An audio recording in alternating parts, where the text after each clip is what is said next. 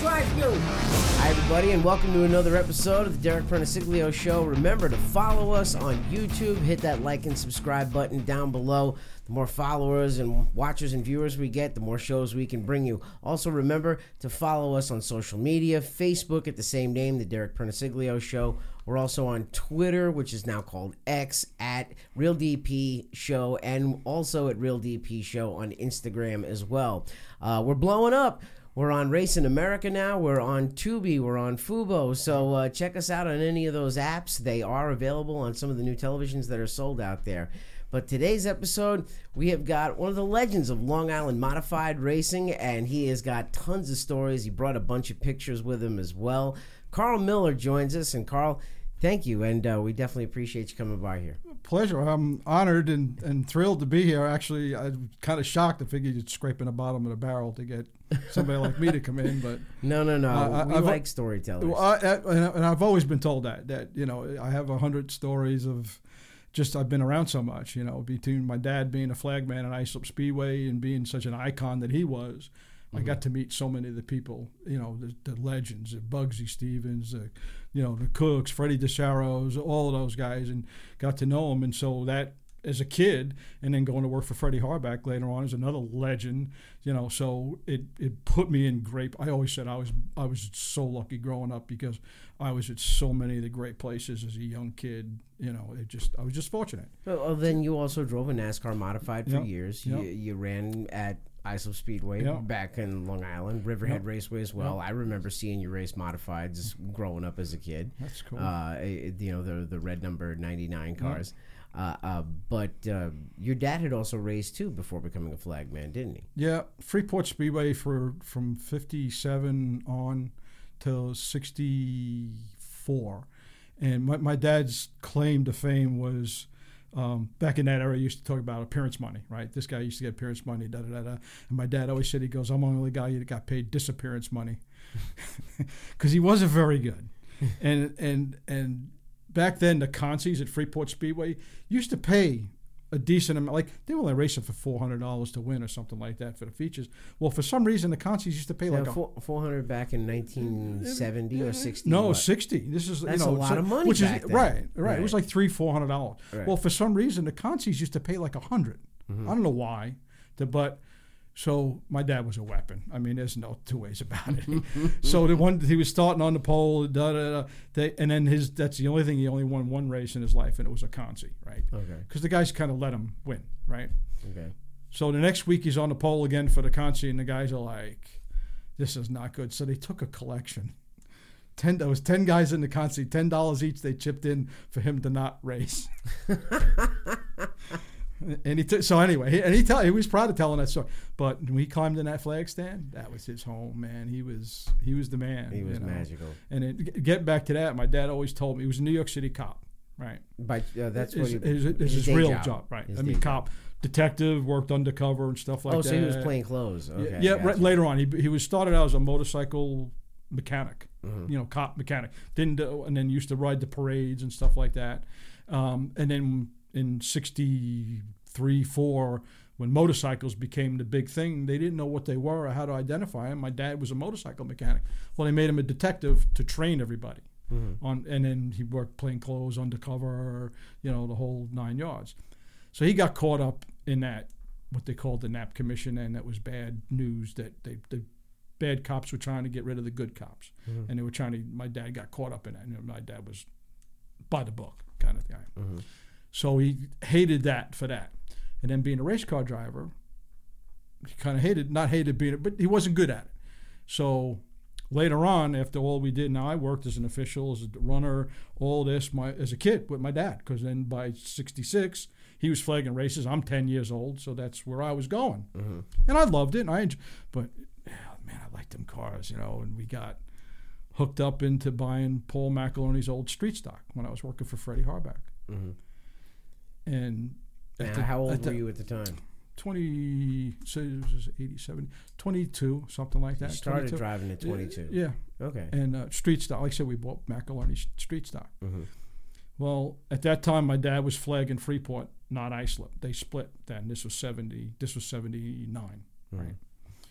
And uh, Freeport, when they ran the street stock division, they didn't throw any cautions. They wouldn't stop the race till the track was blocked, and they would throw a red flag. And my dad hated that. It's dangerous for the day. Yeah, it was tough, but that was part of the show. It was almost like a rolling demolition derby. Oh, wow. But that's the way Freeport ran it. Well, my dad hated it, and he told Don Campy, he goes, I will not work this. He he said, you can get somebody else to flag. I will not flag these races, right?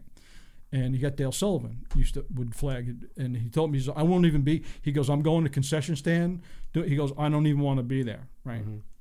So fast forward, tell my dad, oh, we're going, this is free, Islip now has just started their street stock division in seventy-nine.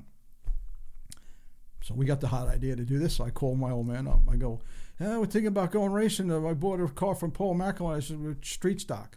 My dad was mad, mad, because he told me as a kid. He says, now, being a cop, this is an end this is with endearment. Miller, you ever become a cop, I'll break your leg. You ever become a break, race car driver, I'll break both your legs. Well, so, he, did, he didn't break your legs, though. No, that, that well, but he was not happy, right? Right. Mm-hmm. So we build the car, we go out. I said, no, it's different. They race it like a real race, cautions, you know, it's a real thing, da da da da, whole no no problem, right? So he's not happy. We're building the race car, and I'm still working for Freddie Harbach. This is seventy-nine, right? We're doing everything we're doing, racing, winning races, da da da da. I'm working his body shop, and he knows we're building the car. We'd, I mean. I worked in a body shop from nine till. You're building the street stock? Yeah. Okay. So you know, what did you have to change on it? You, it was already built. No, right? We had to build. We, we bought it for two hundred bucks. Oh. It was nothing. It was just a sixty-five Mustang, nothing in it, just the rear end. Everything else was, and it was no cage or nothing. No, it was, but it was destroyed. They raced it at Freeport. It was destroyed. Oh, really? We had to cut. We're bad. I mean, think about it. sixty-five Mustangs. In my street stock career, three years, we cut up three sixty-five Mustangs for body parts. Wow. So now, the, the, the car that you bought, though, well, uh, Paul was running at Freeport. At, just at Freeport. At Freeport. And it was it was. So this was before the the like the the, the Brown ninety-eight that he ran at Islip, right? Right. It was the one hundred then at the time. In fact, the first okay. year he ran Islip, he ran it as the one hundred. Mm-hmm. Gotcha. Because we were allowed the three-digit numbers then until NASCAR come in with Winston and the scoreboard, and you had to go to the two-digit numbers. Mm-hmm. And he went to the ninety-eight, which was his brother's modified number. Okay. When Joel owned a modified that Danny McNamara used to drive. Gotcha. It was the ninety-eight, and that's where that came from.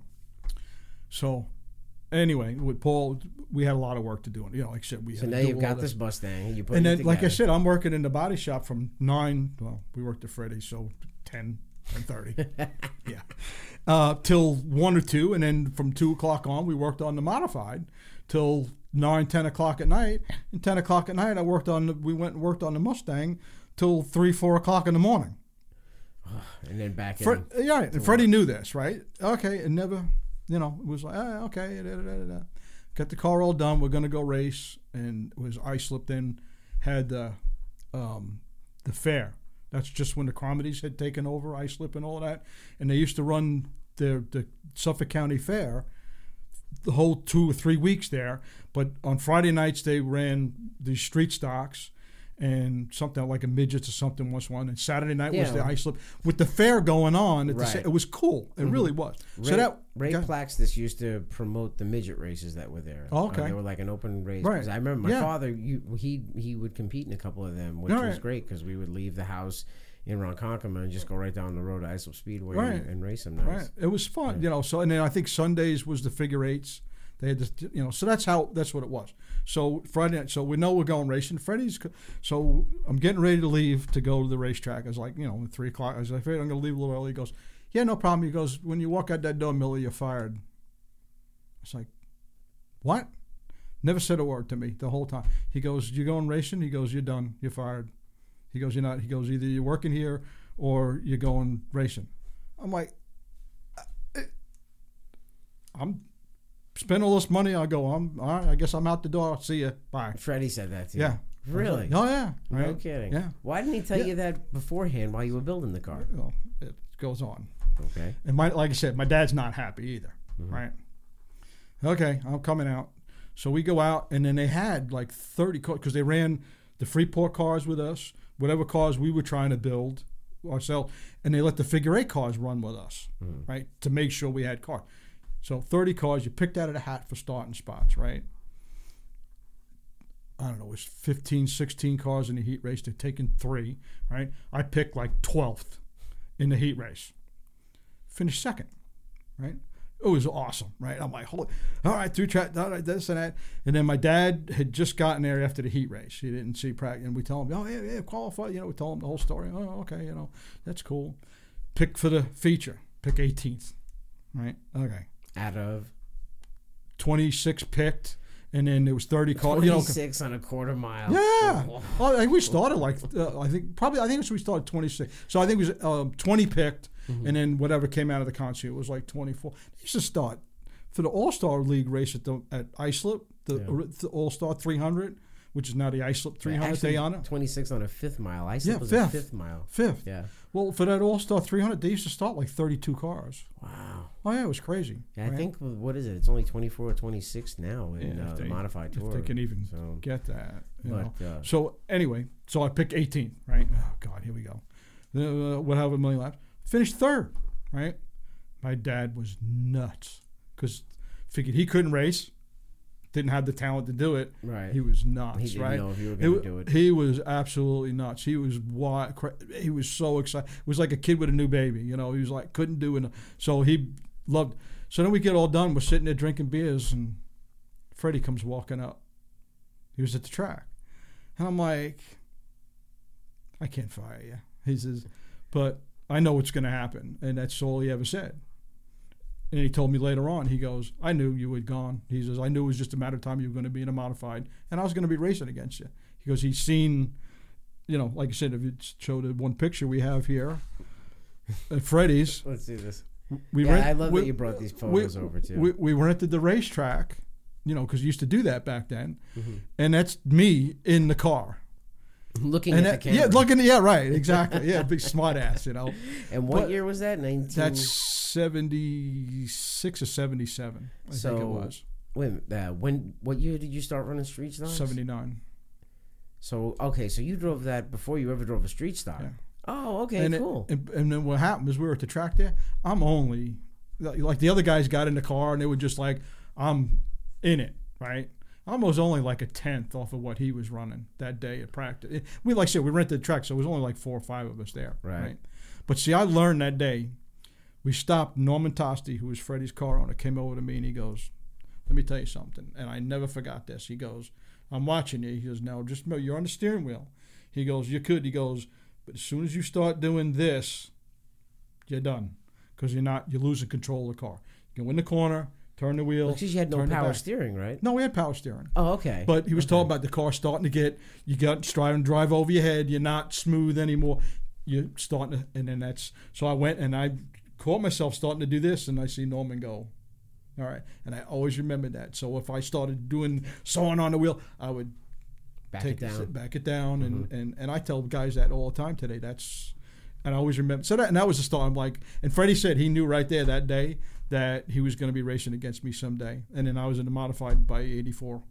Wow! In his car, he sold me one of his cars. So anyway. Yeah, you bought one. But of it was, cars. But that was Freddie. That's the way Freddie was. He goes, yeah, yeah, you're right. He goes, oh, I just want to see if you were serious, you know. That is cool. So, now, eventually, yeah. this whole uh, career driving a modified and all that eventually took you down south. Uh, we're going to jump around a little bit too. So yeah, so there's like, so much. We're, just, right. we're generalizing right yep. from the beginning. Yeah, exactly. So you, you, drove, yeah, you, you drove for a while. You yep. had family uh, history in the sport, yep. and then eventually brought you down south to, to spotting too. Right. Um, you uh, spotted for all the series, right? Trucks, yep. uh, Truck, Xfinity, Xfinity and, Cup, and Cup. Right. My first Cup race was nineteen ninety-seven. Um. Atlanta, when they extended Atlanta the first time. When they added the quad oval. And Jeff Bonine qualified at one hundred ninety-seven miles an hour or whatever. Mm-hmm. I was spotting for Kenny Wallace in the Square D car. Okay. And that was the first Cup race that I did. And it was funny because there was no – the spotter stand used to be on what was now the backstretch. Mm-hmm. And they had nothing really set up on the front stretch at all. So it was split. So the NASCAR officials were going to be on the backstretch. So – and it was, it wasn't like it is today where you – it was kind of, they wanted you with the NASCAR officials, but they, they knew they didn't have it set up, so they were like, well, you could either be here or you can go do the front, be on the front stretch. So it was split. There was some guys that went somewhere on the front stretch. I don't know where they went because right. there was nothing set up. This is before and they it, had all their guys yeah, gathered in one yeah, spot. Right. And it, so that was a race I did. So there was only like maybe even maybe half the field with the NASCAR officials that figured, oh, my first deal, I'm going to do what NASCAR wants me to do and stuff. So I remember telling, um, was it Kenny Moore or something? I think it was the crew chief. I said, uh, they had the two scoring pylons, which was off of turn four. You know, it actually was right by where, where the trioval, you know, where the quad oval mm-hmm. was. Done. So I was, look, I could see everything from there. I just can't see from the two pylons. So he had to work the front stretch from there. I mean, here's like my first race. So I go, they're averaging one hundred ninety-seven miles an hour. It's like, it was crazy. Now, was just, uh, uh, what led you down to spotting? Because I remember you, know, you driving for years, I, and then you weren't. Your car wasn't right. there for a while, right. and I heard that you went down south. Now, how I did moved. I moved here in ninety-two, right? And then when we get back to that, and I got Freddie called me to go back to him, back for the last race that he won when he went out. Right. And won his last race and all that. That's another great story. But so I came down here looking. I was there for that. At, that, night. Well, that well was I'll, I'll tell you what happened. Oh, I'll well, tell you. On, no, no, yep, yeah, no, I will. Don't get ahead but, of yourself. No, no, no, I know. Right, exactly. That's right. A, tell me, I was like, that's my problem. I do jump around so much, but there's so much that goes on in your oh, life, yeah. as we all know. But anyway, so um, I came down here just to get involved in racing. I just things weren't going well on the island and had enough, and so come down here and I had a buddy. What were you doing for a living on Long Island? Um, Teddy Wisniewski had an import-export business, mm-hmm. and I had worked for. And Teddy had already passed away, and just there was it was family problem with him, with the money and the family, and I was getting it just wasn't good. So I just and it just wasn't happening, you know. Mm-hmm. So I was like, ah, let me. I had a buddy of mine that that worked for. Uh, um, he was Eddie Now. I don't know if you know Eddie Now, cop. He, Yeah, they like, used to call him the, mm-hmm. uh, the crooked cop. The, yeah. the, he was good friends with right, I know the Budweiser guy, and they nicknamed him Charlotte Motor Speedway for a little while. Exactly, yeah, super nice guy. Right, exactly, awesome. Right, mm-hmm. so I was good friends with him because from Park, he used to work with uh, Steve Bob Park's mm-hmm. thing. Oh, so uh, you're good. He got uh, um, he was down here. He was with the Budweiser guys, and I used to hang out with them from like ninety, ninety-one. I'd go to a bunch of races with them. Got to know the guy, so got in the idea of coming down here. And maybe going somewhere in the shop and just just sweep a floor just to get involved. Mm-hmm. And that's what I did. That's so I come down here to do that. And, um, yeah, bounced around here and there. I got involved in a body shop with a guy I used to know and stuff. And then, you know, it's funny. I don't have – I I did some – I think it was Hooters Cup stuff I was doing. I was helping out a guy, kid named Andy Thurman, mm-hmm. helping him out on his car. And then I started – I think I started doing some spotting with him that kind of got me into the spotting mm-hmm. deal. And we ran really good with him, and then he was. Well, that's what he was working for the Square D team as a tire changer, and um, like I said, we'd done a bunch of racing, and Andy run really good. We run top three, top four, and uh, how I, I, I'm pretty sure that's how that came about because you kind of forget.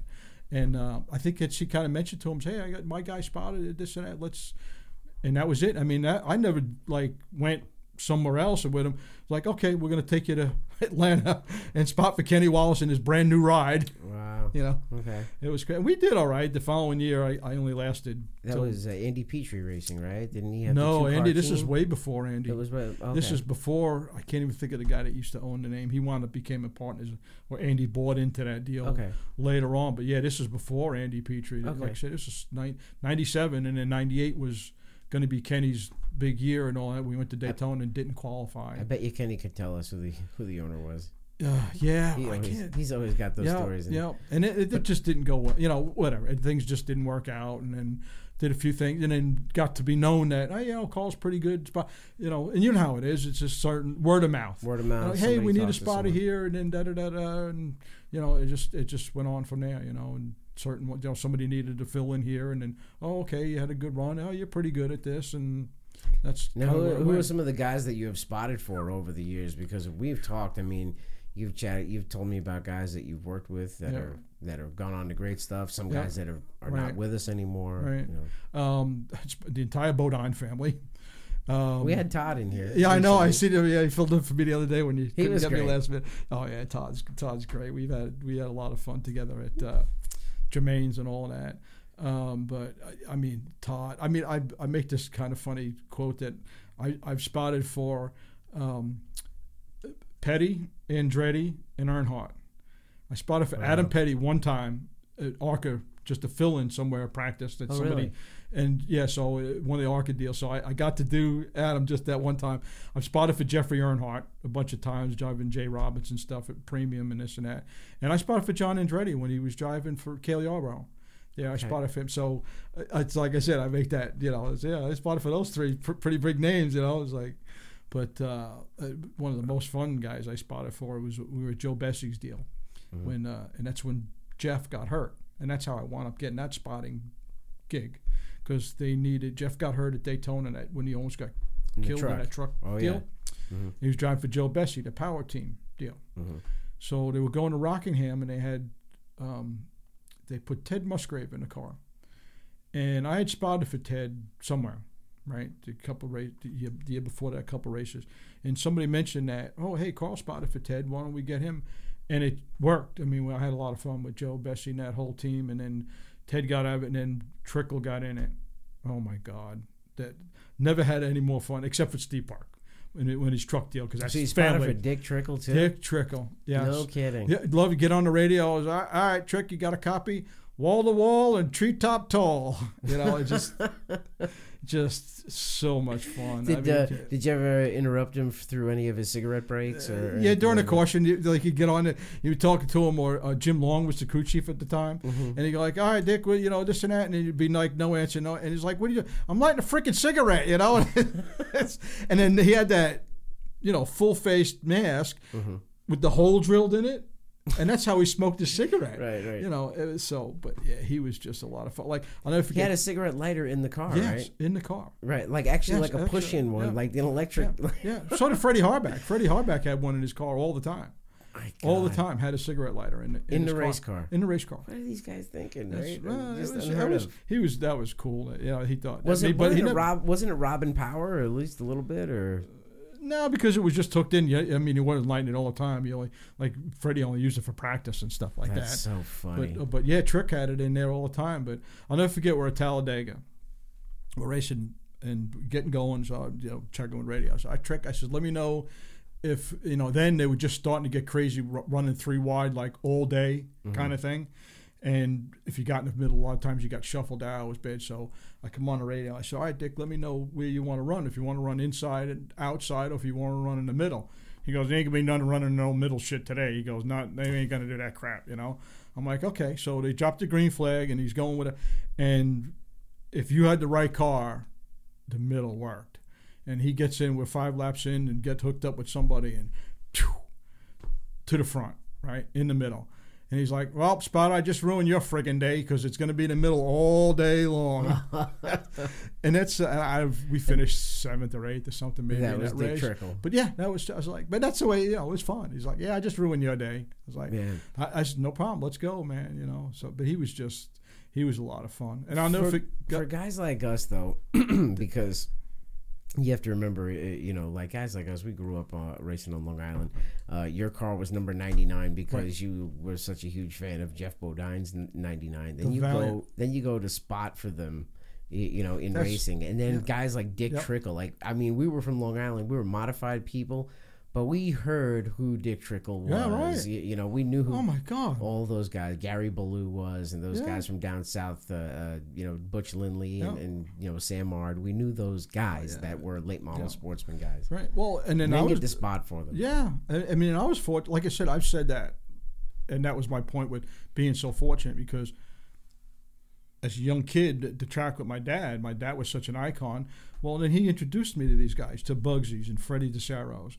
And and I got to know them as friends. You know, like Charlie was a great friend of ours. I mean, you know, I got some good Charlie Jazombek stories. And, oh, but, cool. Well, that's uh, yeah, right. And, and then Richie, I, I mean, we, we, we stayed with Richie and at the Safari Beach Hotel for like six or seven years th- for during Daytona. Mm-hmm. You know, so we got to know, you know, Richie and all them real good. But so, you know, Richie was later because, but. Bugsy and then Charlie, like I said, they, and got to be friends with them, but then got to race with them, you know, you know, not because yeah, you did yeah. race with Charlie yeah, and Richie right. and all of those exactly. guys, right? I, one of the coolest things that happened, my first eighty-four, I'm going to Pocono for the Race of Champions at, at you know on the three quarter mile, mm-hmm. and I'm standing there talking to Charlie, you know, we're just hanging out talking. In fact, I think we were through, um, yeah, we had practice. um, yeah, we run one practice, I think it was, and then uh, maybe we started right. We had a good break or whatever it was.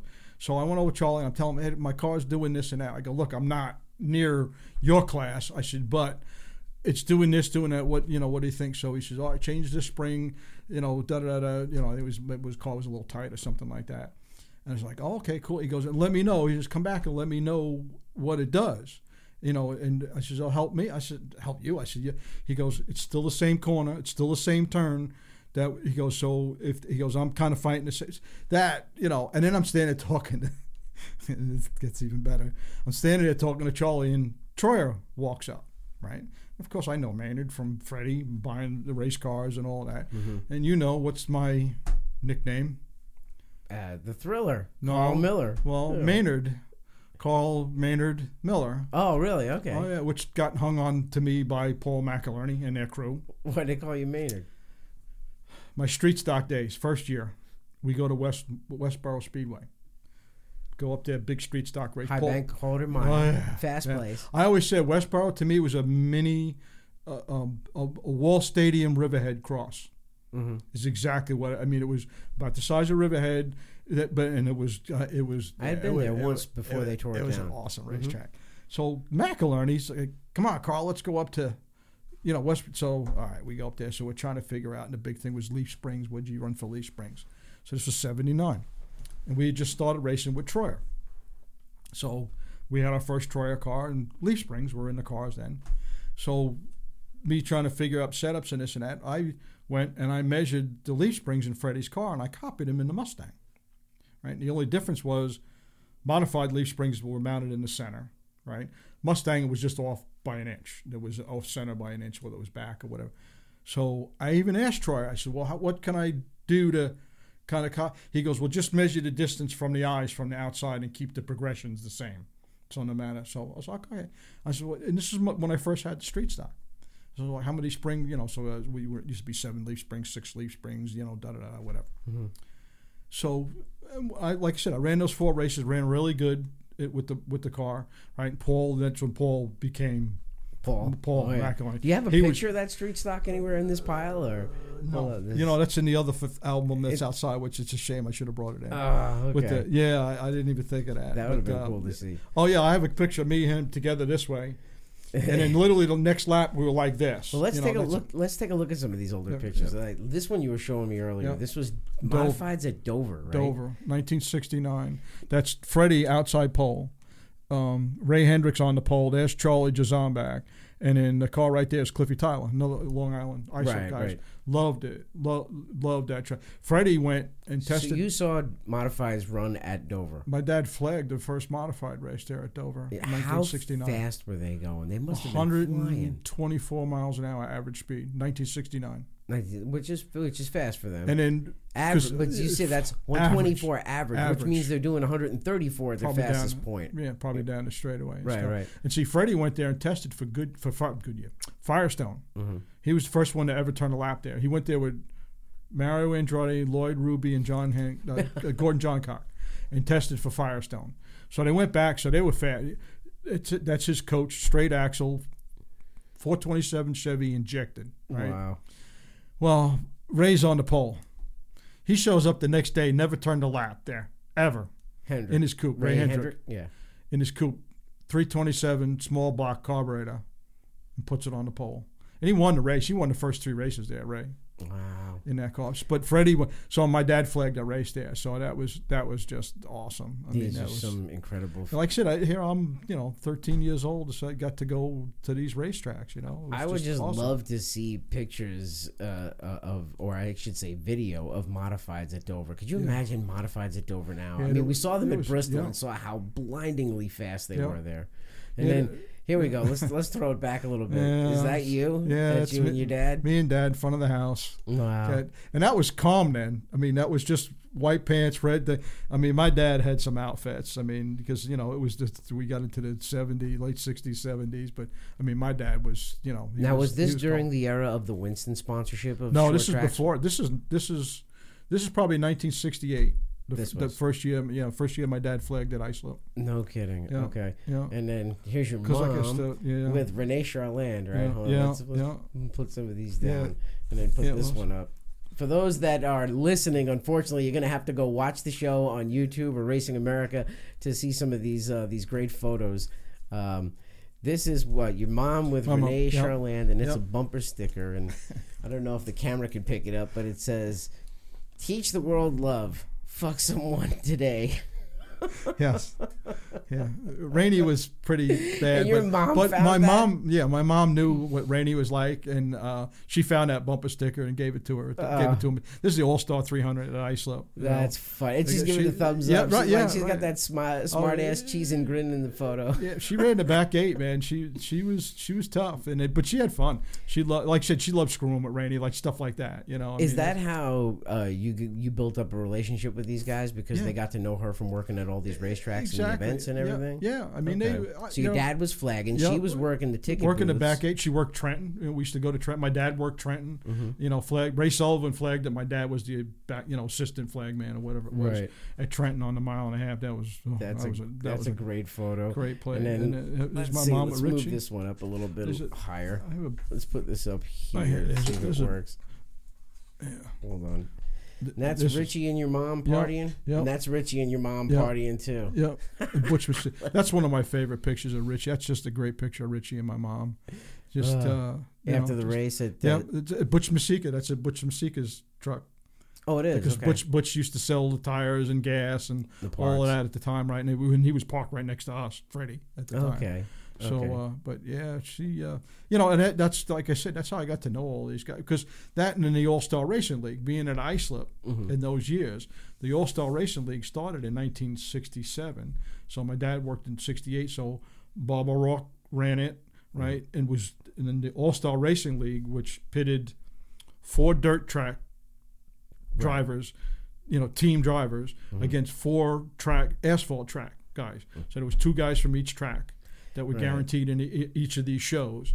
And then there was a third guy that was like the alternate, that, that he was allowed to go there and qualify if he could or whatever. And then you raced against the locals, and you went, like I said, it was a whole All-Star Racing League. It was the greatest thing ever. I remember it because you'd they, see guys like uh, Lou Lazzaro yeah, show up yeah. or Al Tasnati, yeah. you know, the, the yeah. dirt track guys. Cagle, Buzzy right. Ruderman, you know.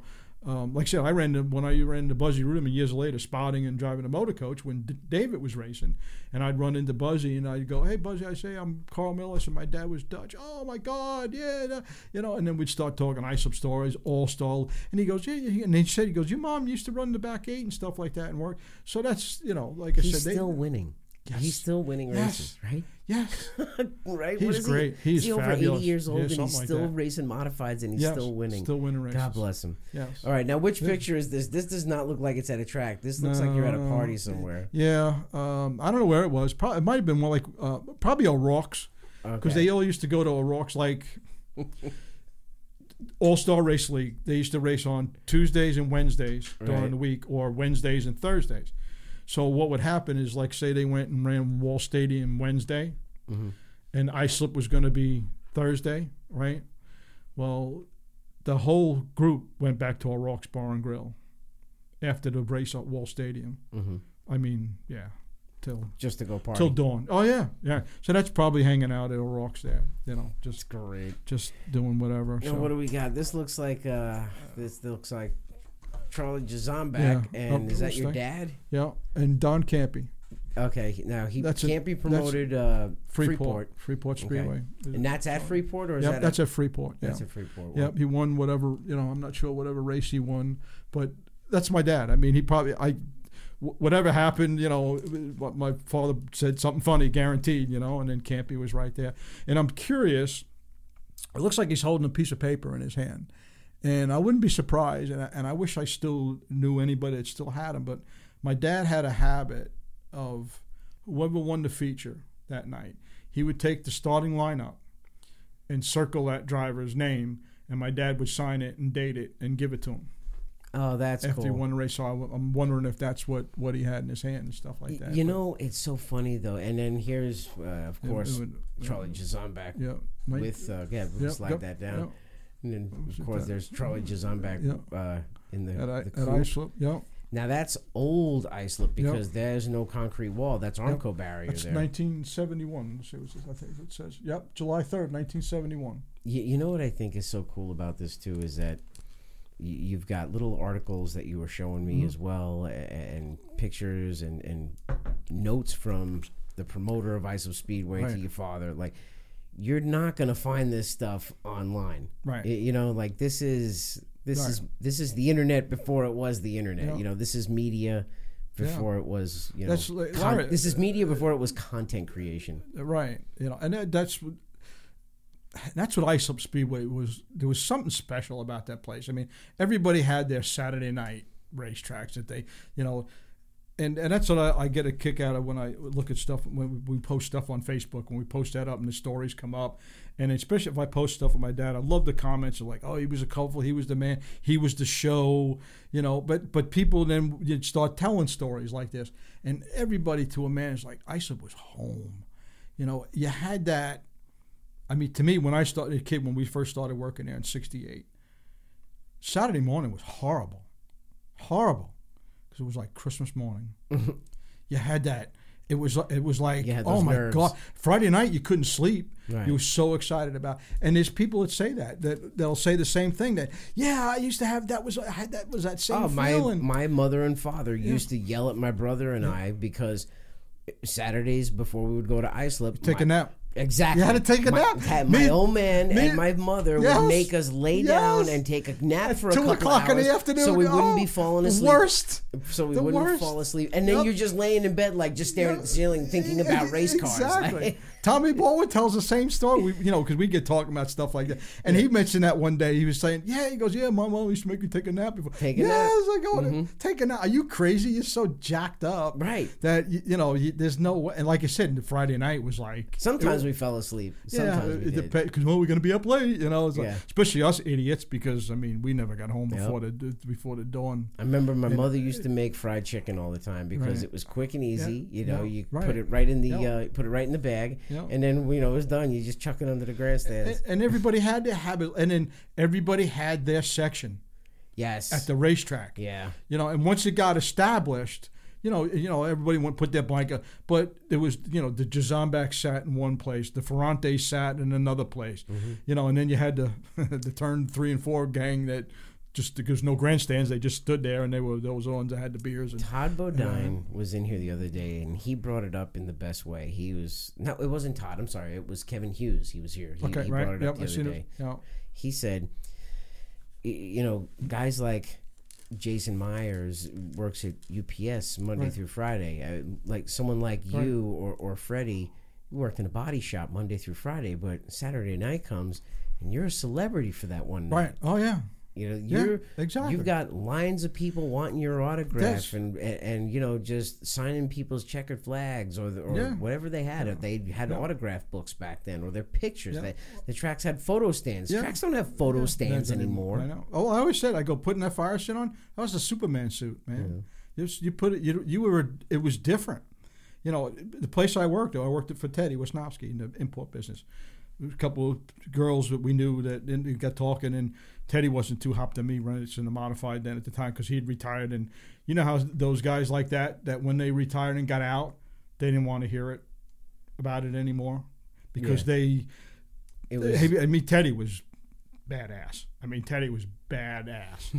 Freddie told me. There's Freddie some pictures Har- of Teddy. Freddie, you got it in here. Over here. Um, Freddie Harbach told me that. If he put one hundred percent effort into racing as he did into the rest of his life, mm-hmm. he could have been as good as Richie Evans. Oh. I mean, that's and then Richie Richie took him. Teddy went and spent a year. First off, hold on. Look at this old photo album. That's what I dig about this. I mean, oh my God, look at this. Me and Teddy. Okay, Wisniewski. There's you and Teddy Wisniewski. Yeah. And that's with your race car or his? No, that's with him. The late model when he's running late models at Freeport. Okay. Dominating everybody. Look at you. How old were you in this picture? Um, probably twenty.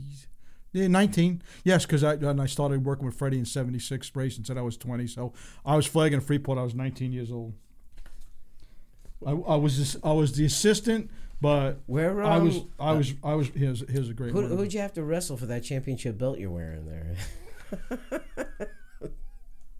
What? At the the belt. Just, that's that's it's a just, huge. That's just, huge. Uh, well, that's that was the thing. Though, though the pants are. Look, let me see. The, the white pant, shoes. The pant. Yeah, right. White shoes. Pleated. The pants are blue. Yeah. The shirt is, is red, white, and blue, right. And the belt is white. The shirt's opened almost to uh, the middle of your chest. Yeah, yeah, right. Well, it's seventy-five, this man. This is great. That's, that's this seventy-five. Is, this is great stuff. Yeah. There's okay. Big Bob O'Rourke. Oh, yeah. uh, yes. Yeah. I worked for him for a couple of seasons out of Riverhead Raceway on oh. the track crew. But, uh, yeah, there's Teddy Wisniewski. Now, that was the coach, right? The coach yep. bodied uh, that was modified. the Billy the Billy Auer car. Okay. That car was beautiful. That was that sedan. Was and your dad. Beautiful. My dad. Okay. Yeah. And everyone. And, it, has, and, it, and that's what put – Teddy got to work with Billy Auer and all of them, and he started running. And, see, now Teddy used to do demolition derbies, too. Look, no fire suits? No, that was it. Right, yeah. You know? And this is seventy or – my mother didn't have a date on the back. But that's probably seventy. Seventy or seventy-one, maybe. With, with and, no fire yeah, suits, right. yeah, no what, protection. Yeah, red and white. It was a red and white with their polo shirts, they called them, or something like that. Wow. And, uh, yeah, but see, the Teddy, st- right. Teddy used to do demolition derbies, mm-hmm. right? Now, you know who Don McTavish was, right? Oh, yeah, he yeah. Was, he eventually went on to racing NASCAR. He was killed at Daytona. Right, right. Yeah. He was, he was... I mean, people talk, they can't even talk about Teddy, about Don McTavish without starting to cry. That's how badass he was, right? Mm-hmm. Well, his he used to do demolition derbies, too. He was the world, he was the nineteen sixty-two world champion demolition derby champion at Islip Speedway. He used to be at Islip Speedway. And it was right. televised at A B C, right. Wide they World did it, of Sports. They did the figure eight race. Yep. They and did the World Figure Eight yep. Championship and then the World and Demolition yep. Derby. I well, in sixty-two, that. He won the championship, right? Well, Teddy and Don McTavish were good friends, mm-hmm. and both bad. A lot of love the women. Let's put it that way, right? Very, oh, right. So, but they were good friends. So he Teddy was a did. Ladies' man. Yes. Okay. Teddy did demolition derbies too, mm-hmm. right? So, for, and then he go, and then knowing Teddy and working for him, and this and that, there was. Just, they cheated so bad. I mean, the guys that did real good, you know, concrete, fill the quarter panels up with concrete. Like you got station wagons, so you used to cut the. You know, because you had the inner panel and the outer panel. Mm-hmm. Well, you used to cut the top of it and fill the quarter panels up with cement. Cement? Oh, yeah. In the body? Yeah, yeah, exactly. I thought you want to lighten the car up, not make no, it heavier. No, you don't want to wreck it. You don't want it to, you want it, you want it when you hit somebody else to destroy their car. Oh, okay. Yeah. You put truck tires truck tires on the car because they were like sixteen ply or whatever it was. Right, right. right. They used to take take the fan off. And so if you did get hit, the fan didn't go through the... Re- no, there was all kinds of tricks like that. Right, so right, okay. He learned them from Donnie Mac. Right? I, I saw some guys actually weld um, rocker arms over the valve stems. Mm-hmm. And that was like... That would keep the valve stems from breaking off or, or shearing. Yeah, right. It was all kinds of... So he knew... So so what Freddie said, so he would... Teddy would run modifieds and would do good. This, but he'd go do demolition derby. And that was just the same thing, late sixties, you know, mid-sixties. Well, the demolition derby would pay one thousand dollars to win. So Freddie said, he goes, Teddy, go win the demolition derby. He goes, we wouldn't see him for a month. He goes, and he'd come out of partying, and, uh, whatever. Yeah. And right. then he'd run out of money, come back, and he had a nursery. Then he was, Teddy was, he used to carry railroad ties. Really? In either either arm, like this. I was like gonna nothing. say, he looks he was, looks pretty big. Look at his, oh yeah, look at yeah, his yeah guns oh yeah, on him. He had arms on him, like mm-hmm. like. You know what? You had to back in the day because yeah. you had no power no steering power, in those right. things. Fuel injected, straight axle, no power steering. How right. the, it, it just amazes yeah. me when those things got sideways or got away from you, how they hung on to well, them. I, because I, I ran a Pro Four for a little while without power steering, right. and it's. Once she starts to get, you know, do those tank slappers, man, yeah. it, it'll it'll break your what, wrist. For, well, it was the first year I drove. Second year I went, to, second, third year when I went to Stafford, right, with the modified, first time, right? I've been there, I've been to races. And that's funny. Now, I'd gone to Thompson for my first race ever, wrecked it, but we're running good. But anyway, so now I had a little bit more comfortable, really got, was comfortable with the car. With I the went, modified. I, you're right, with the modified. Okay. And I went to Stafford, and Stafford's tough, man, tough. But I like to slide up in turn one and two, you know, and I'm like, and it was hard. And, I'm like, and I came back and I told Freddie, I said, you know what? I thought you guys were good. You guys are freaking Superman. How you drove those tanks with tires as hard as concrete, mm-hmm. big block injected, right? No straight axle, no power steering. They went down the straightaway like rockets and they didn't go through the corners. No, I said, I said, you guys, I said, you guys even more my heroes than I ever thought. Well, I was watching That's, some old footage, and they would take a bus steering wheel because it was so yeah, huge, right. you know, so they could get a, yeah. a big Well, Freddie told me that was one, he always had a big steering wheel, and he said it was easier to, you had to turn less, mm-hmm. and it was easier to turn. Mm-hmm. So it's a small steering wheel. You got to go like this. Bigger steering wheel, you like this, and it slows the steering down. And right. Speaking of Freddie, of yeah. yeah. Speaking of Freddie, let's yeah. take a look at another picture here. We got. Uh, let's take these down. Yeah. You know, we got. Now this looks like the front stretch at Islip back yep. in the day. Yep. And that is uh, one of the old coupe modifieds, right? Yep. Just look Make at it. look at the crowd. I mean, yes. the place yes. is packed. People are dressed to the nines in yes. suits and stuff yep. too. I mean, just nineteen look at the era. That's nineteen sixty-nine nineteen sixty-nine But it was like that every Saturday night. I mean, God. every Saturday night. There was not there was it was like that all the time. And that's Freddie and, in Butch Masika's car, yep, right? Yeah. Okay. In the car that that, that uh, Alex you, Kitson has today that he still takes around. And you brought a shirt or something, yep. right? Is it over there? Let's Where's let's see what you I brought. Know, you had it. I oh, gave, is it in the other room? I gave it to you. Yeah, you probably put oh. it in the other room. All right. All right. Um, Hang on. So yeah, which is that's. Sorry. That's the shirt that they that uh, Alex and them wear, and, it, and it's from that that day that night when he won. That's the All Star Racing League race at Islip. That's the All-Star and, yeah, Racing League. That's the All-Star. Okay. If you look close, he's about to run my old man that's over. Your dad. And then now here's another side. Look at the stripes yeah. and, and the stars oh, on his on his pants. Go. And yeah. oh, Chris just came in here and tossed the shirt in. yeah.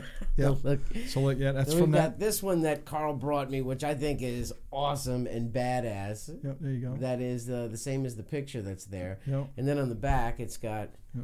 you know, the... Uh, The number Butch Masika. It was called the Hot Little hot, Butch's Hot Masika's Hot Little Number. Yeah, that's great. And God. then now you can't see well in that picture, but then my old man tells told me the story later on. He goes, he gets all done now. After he's done like that, he goes, I go over to get the checkered flag from Freddie. He hands me the steering wheel.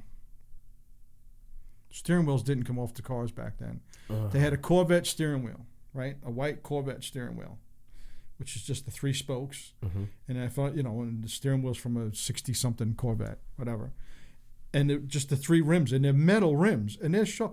Well, what happened was the plastic ring broke off the steering wheel on lap ten, and Freddie drove the rest of the race on the holding, the spokes, on the spokes, and he says his hands were all just gouged up and sore and brutal, and he goes, that's not this race. Yeah, though, no, right? That's that race. Well, he the, but the wheels right there. Yeah, well, but it was on there, but he like he it was about to, it was about to break. And that's off. What happened. He broke it off and handed it to my old man. He goes, yeah, wow, like this. Yeah, Tony Contarino talks about that same thing. He goes, because I'm like, sometimes you know you kind of remember in my did that did really, and then Tony Contarino, he goes, oh yeah, he goes, yeah, you handed your old man the steering wheel. He goes, yeah, it broke right off God. on lap ten. And, and he drove it the rest of the way. Same thing. Straight axle, no power steering. And this is also the era when going and buying a chassis was no, right, unheard yeah, of. You right. had to you build, build your build own, own stuff. Right, right. Like everybody had to build their own stuff, which yeah. I thought was great. I mean, I yeah. was just at the end of that era. Right. So for me, I thought it was cool because you knew who could build a really nice car, and right. then you knew who built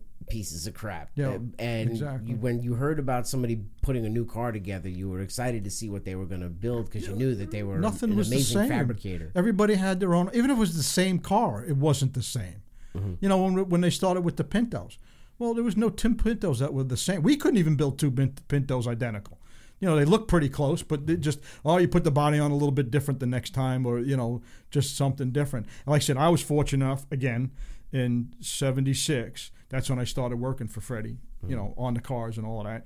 And we built that car, that Scout chassis car in seventy-six and that's the year he won.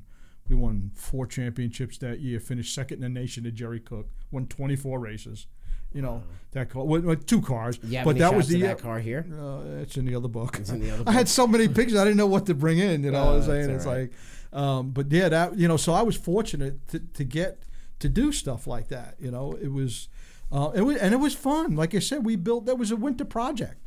You know, I remember laying. We built that car, and we brought in two Scout chassis, mm-hmm. and laid them on the ground, and then cut them up, and then measured, and then started building a hoop. And, you know, and did this, did, tried this, tried that. You know, it, it wasn't easy. You know, a lot, yeah, because a lot of it was trial and error of right. what worked Ted, and what didn't. Right? Back to Teddy Wisniewski when he drove for Billy Auer, and seventy-four or five, he had these two identical black Pintos, beautiful. One became Wayne Anderson's car, one became Tommy McCann's car later on. But they were two identical cars. I mean, identical. And and Teddy said, and then they built that car because the year before he had spent the summer with Richie and became and learned a lot because Richie kind of took him under his wing and this and that. And he came back and built these two cars the next year and did really well at Islip, won the championship at Islip. But so these With who th- driving? Well, no, it was Billy Auer. It was Billy Auer's cars, the black sixteens. Okay. And then Teddy was driving. Okay. And like I said, they built these two cars identical, right? And uh, we're at Freeport racing with, you know, cousin Freddie and Teddy. They, you know, they grew up, you know. Teddy was another one of Freddie Harbach's proteges mm-hmm. from day one. And they're at Freeport racing in practice because we used to race Freeport Friday nights, Islip Saturday nights. And uh, it goes over. Teddy goes, "What the hell are you doing running the Islip car here at Freeport?" And Teddy's like, "What are you talking about?" He goes, "What are you running the Islip car here for?" He goes, "How the hell do you know?" He goes, "Because it's a quarter of an inch lower than the other car." And Teddy's like, "There's no." He goes, "He goes, it is. How do?" He goes, "Because I followed that car, the Islip car, for a year and a half." He goes, "I know that car." He goes, so he tells, but. Two identical cars, mm-hmm. and one ran really well at Islip, didn't run at Freeport. Mm-hmm. And the other one ran really good at Freeport and didn't run good at Islip. And then Teddy said, he goes, "We built both these cars side by side." He goes, "Never built two more identical cars in our lives. The gussets, we made a gusset for one car, we made it for the other." And he goes, "They're two totally different race cars." Wow. Totally different. It's just, I know, it's, it's amazing. And it, how that that's works what was out. Great about, you know, and it was because you hear guys talk about. It's enough, and yeah. it's also enough to frustrate the shit out right. of you, too. Well, you had, you know, that's why guys had cars back then that they ran for three years because that. It worked. And we built two more other cars in between. You know, Richie had the same. I mean, Richie used to run through three cars, but he had one. Right. Same thing that ran just or ran so good at a certain racetrack kind of thing, mm-hmm. you know. It's just, just the way they were. You know, it was like I know that he, Richie talked about when he first went to the coilover car. He didn't never liked it because we ran torsion bars. We always had torsion bar cars back then. Okay. So his first coilover car didn't like it. Tried it here, tried it there. That uh, just torsion bars in the front end, fit right? in the front, okay. right? And we leaf springs in the back, in the right? Back. And we still had leaf springs, but they were starting to go to coils in the front. And he just didn't like it for some reason. And something happened. He went to Stafford and had to run the car. Couldn't run the other car, right? And that was it. It was like you flipped the light switch. Wow. This car was just, and then that became, and then went from there, you know, and then mm-hmm. so you started. But that's the way it was. That's the way it was with those cars you built. You know, no two were the same, even though they tried to be the same. Right. You know. Let's check out some more of these pictures. Now, okay. This is your dad, right? Yeah. This is him yep. flagging. These We yep. got some three yep. photos. Actually, if you can yep. clip that yep. on there and get yep. that up a little Clip. higher. Yep. Yeah. That is... First off, the one that you're putting up there, that looks so dangerous. Well, I mean, he's got a full... That yeah. must be what? That, that's got to be twenty-five, thirty cars yeah. heading for him? That's the, that's the, that's the figure-eight championship race at Islip. Now, wait a minute. It gets better. And then now, when you would talk to when Tommy Baldwin, right, growing up, and you talk to Park, and this and that, and guys, we'd start talking about my dad. And the first thing they say, he goes... I remember your old man, he goes, used to figure fag them figure eight races. He goes, he would run down to the X mm-hmm. and jump up and wave the green flag right. and run backwards. Not turn around, back pedal. Mm-hmm. Well, that's what he would do. They, the first race here, they would make him do the oval. But after that, for some reason, they would do the figure eight. Right. And then that's what my old man did. He would run, and then what he would do, he would start, say, here. And each restart, he'd get further down and further down and further down where... Later on, they used to do all the heat races mm-hmm. because it was a show. Uh, Bruce Dol- but, Bruce Knoll took over doing that for yeah. many yep, years. Turns and, around and runs. Yeah, but you know Doesn't what? Do, yeah, right. they got they've gotten a lot faster since right. then, and and I t- it's but still not. But yeah, it, that's I it. would still want to protect my own ass. I don't care. The, guys like that, Bruce Knoll, Raymore Girano, yeah. your father, right. that would actually run for onto sure. the track right. and then oh. run off backwards, oh. waving the flag at, as the cars are coming at you. That it just takes. Huge balls. Well, at Freeport Speedway, he used to stand in the infield and throw the green flag, mm-hmm. and then run across the track after the that field I've went seen. by. Right. Yeah. You know, there was a lot of guys who used to do that. But there was one even crazier than all of them was Tex Enright. You ever hear of Tex Enright? Oh yeah. He used to flag at Middletown of Flemington. He'd stand on. They, the... they used to call him the crazy. Nah, I don't know. He can't. He was he crazy. Come out in a big Indian. Well, he was an Indian, right? Well, right. He, and then but he just he used to split the field. and throw the green flag down on and got hit. Right. And and in fact, they said one time, my dad taught us Flemington or East Windsor, somebody got in and cleaned out the flag stand with him in it, right? Mm. Gets out. So what are they going to do? He took a fifty-five gallon drum and turned it upside down and put it down in the infield and flagged the rest of the races from there. And he said he got knocked off it twice during during. That's what I, my father told like, me. My father told me yeah. that yeah, Tex Enright was. He would come running out on the track in yeah. an Indian headdress. Yeah. They'd put a fifty-five gallon drum in the middle of the front stretch. Right. So, right. And then he would stand on yeah, that stand and on. wave yeah, that was another the, one he both did. green yeah. flags yeah. as both rows would. Yeah. You know how, yeah. you know how fucking show. crazy yeah. that is? Yeah, it was part that, of the show. That is crazy. And, and doing that weekly. Yeah. Weekly as your f- hobby. You yes, know, exactly. Right. Yeah. It was you were getting paid well like fifty bucks a night is what I used to get paid. Man. This one here it was the bottom if you, left. If, if you look it's hard to look, but my dad used to stand right on top of the guardrail. So this was the first year they put the new guardrail up. You can see daylight under the guardrail. Yeah, it's well, amazing parts didn't come flying underneath yeah. into the crowd. Well, they did. We used to get hit by rubber if you sat right there and stuff like that. I've been hit by. But, but oh yeah, there was times that stuff went through. But so he's standing there, and my dad wanted to get closer. So you see, he's standing on top of the guardrail, and then he was standing between the fence and the, on top of and the guardrail was only, you know, three inches wide. Yeah, I could see. And then it. the rebar. So he was using the rebar. So he had the track maintenance guy go weld the plate on top of it the following week so he could stand on top of the and that's how he flagged the race. Wow. Well, what do you if you look close, it's hard to see with the picture there, but he used to his foot would stick over the edge. I can see it. Of the wall. I can see it right, right. there. So right. he's standing there at practice one day and feels this nudge and kicks his foot out.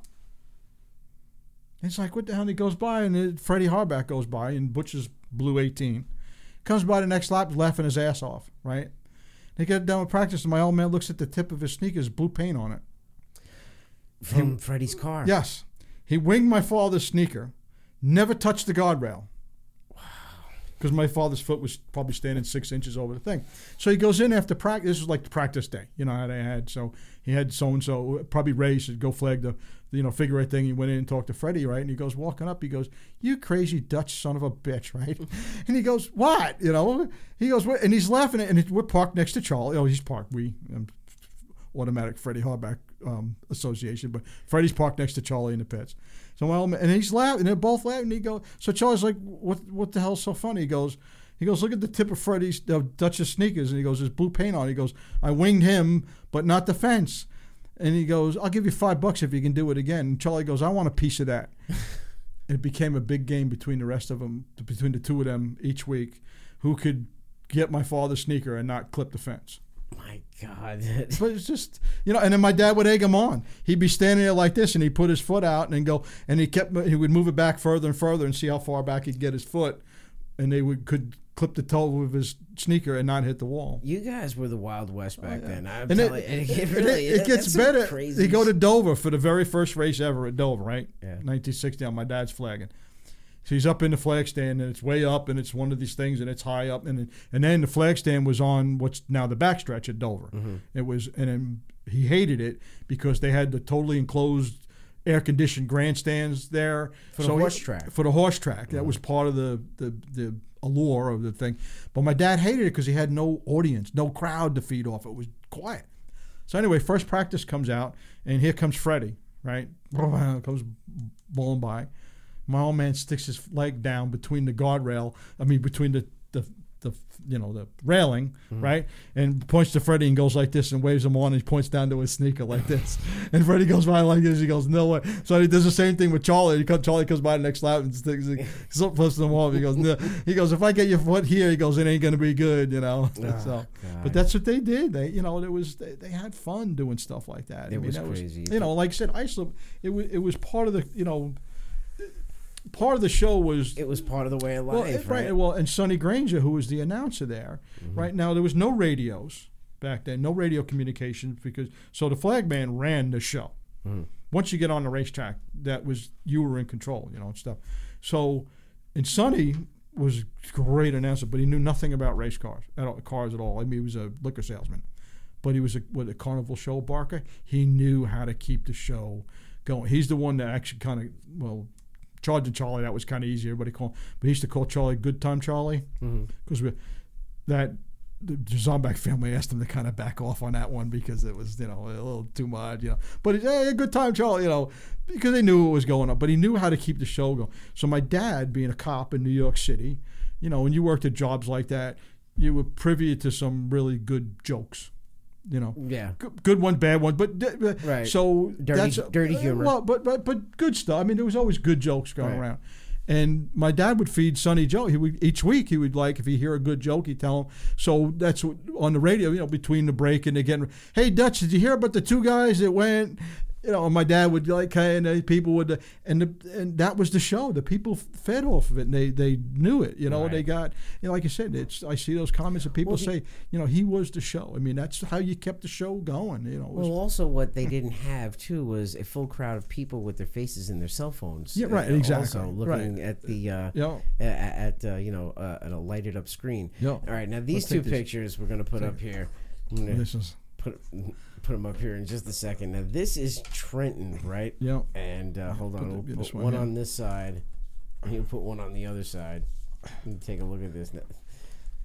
This is scary looking, actually. It looks like a bomb went off at the racetrack. Yep.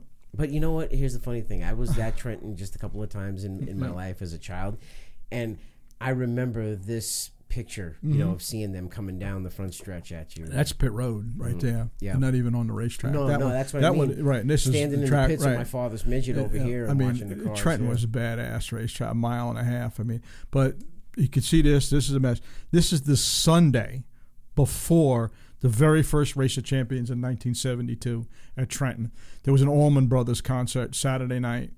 Before the week before the race, and we go in there because when working the racetrack, we used to go there on Sunday to get all set because Wednesdays they started signing in and all of that, and then inspection started early. Thir- I mean, they used to start at midnight. They used to sign in at midnight Wednesday into Thursday morning, basically, right. and then start a hundred and something cars. You know, so they would start inspection at midnight. And they would start like fifty and, of them, right? Yeah, fifty. Well, then it was like sixty, actually. Wow. It was sixty and then fifty-five, fifty, whatever. Um, so we'd go in there Sunday morning. You know, we'd all go down because the parents, you know, they'd all get together. Yeah, have meat, but it was big social hour. And, and they were horrified. They walked in and see. I remember we walked in. O'Rourke was already there, Joe Gerber, and he goes, yeah, go take a look outside. And we were like, holy crap. So they're like, what the hell are they going to do? So I think that's where it started, but they got a hold of the local Boy Scout chapters around there and donated money to them, and they had them come in and, and clean the racetrack, and they, they cleaned it up by Monday afternoon, went around picking up all the garbage and stuff like that. But, yeah, they were like they were freaking out. They didn't know what, what the hell they got. And the grandstands looked just, if not worse. Mm-hmm. You know, and my mother laughed. It was like the big pile you see right here, well, that's the garbage can. And there's nothing. Goes, she goes, all the garbage was around the garbage can. Right, right. It wasn't in the it's garbage just a can. Pile. It was just, you know. Oh my it, God! It, now, did you ever get to race at Trenton?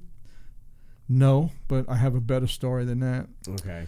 The following year, right? So this is seventy-two. So seventy-three. So now I've already learned his permit. Da da da da. Right. So same thing with S Sunday. So we get in there. We're like, right, how's the track? No, the track's good this time. There was no concert the day before, right? So.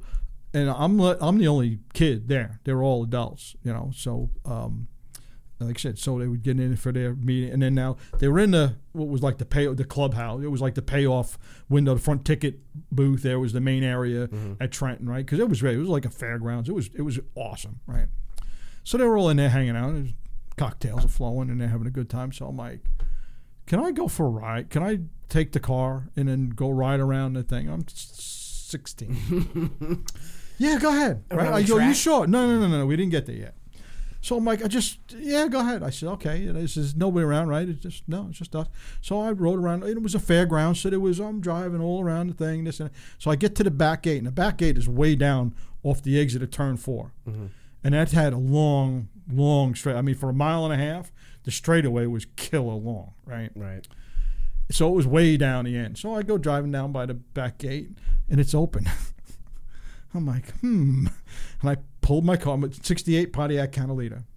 And I pull up, and I put the front wheels on the racetrack, and I look around, There's nobody around, right? And I'm like... Now, is this after, uh, by the dog leg on the back stretch? Uh, no, this is off of turn four. Oh, okay. I'm sorry, you may have said turn three. I meant turn four. Okay. So it was off of there, and then you came down. So th- and that's what that was the only entrance to the track. Is you crossed there, and then everybody came down that long pit road there, you know, and then pulled in behind the thing, and they all, you know, um, t- but that's the only way across the track. So I'm like, uh, so I drive back. I'm like, oh, I better not. So I go and I pull into the thing, and I walk in the door, and the parents are going at it. No problem. I mean, the party's flowing, right? It's like, okay, so I get back in the car, right? And this is like half an hour's gone by, forty-five minutes, you know? So I go back in the car, and I'm like, I, all right, I pull on the racetrack. I'm like, all right, and I take a lap, right? Just driving around nice and easy. I'm like, oh, okay. I pull back in, pull back to the front clubhouse. I go in there, and they're, they're having a ball, right? It's going. I was like, okay. I get back in the car.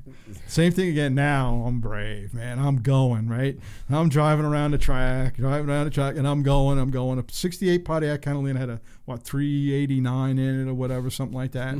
And I'm like, I'm going down the front straighter. I remember the last time I looked, it was one hundred ten miles an hour. Oh, wow. I'm going by the front stretch, right?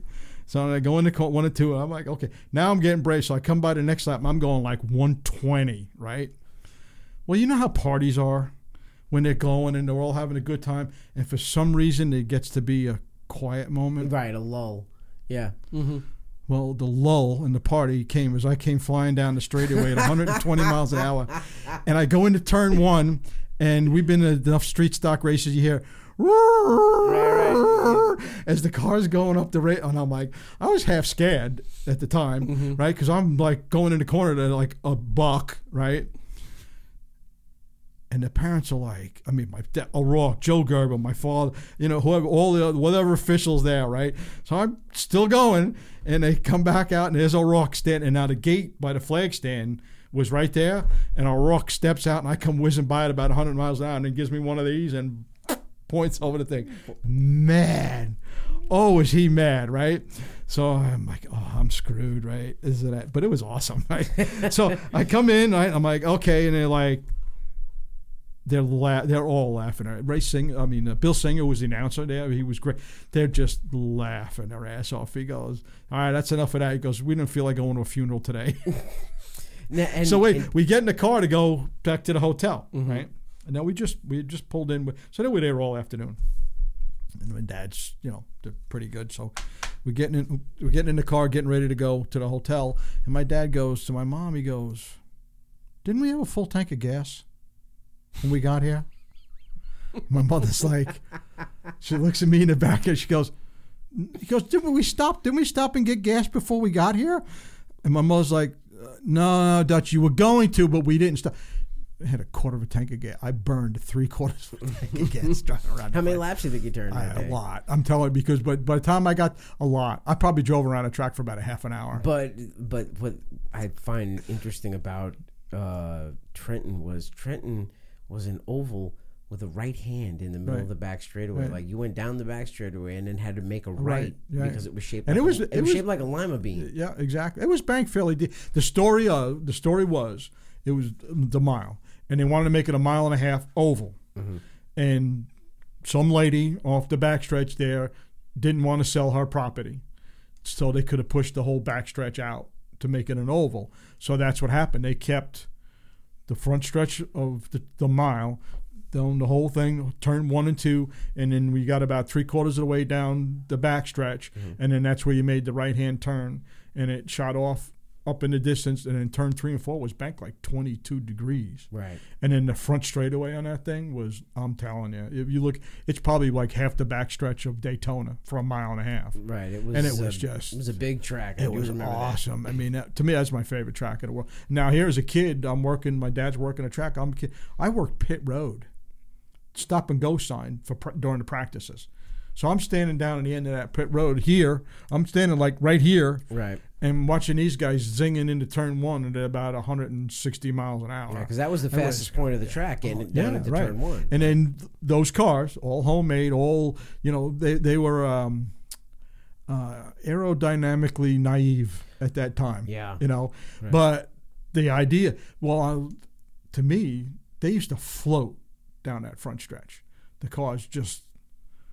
just that's the way they were. I right, mean, well, big under, blocks, under giant tie. Right, they would get in there, and th- that's the way that they see. And then they would just dive off into turn one. It was just, it was cool. So yeah, I used to stand as you know, I used to stand at the end of pit road and watch those guys zing by. It was just, it was awesome. I mean, I, like I said, again, fortunate right. to do to do all that stuff. And then the very first practice when we were there in, in seventy, when we worked the regular Trenton races, because mm-hmm. the first year we ran there was seventy with the modifieds. Right. Well, my dad, they had no lights. Well, my dad worked the dog leg as the he was the lone flag man with the caution because they literally couldn't see around. I thought they the hung dog. a big uh, one later of them, on. The I'm talking the, fir- the first over the track. Yeah, later on. But the okay. first year there was nothing. There was no lights. Oh, okay. So they had. So he worked. So he it was he said. So I got to go work the second practice with him standing in the, in that dog leg there. That was that was like because wow. those guys had no. They didn't know what they were.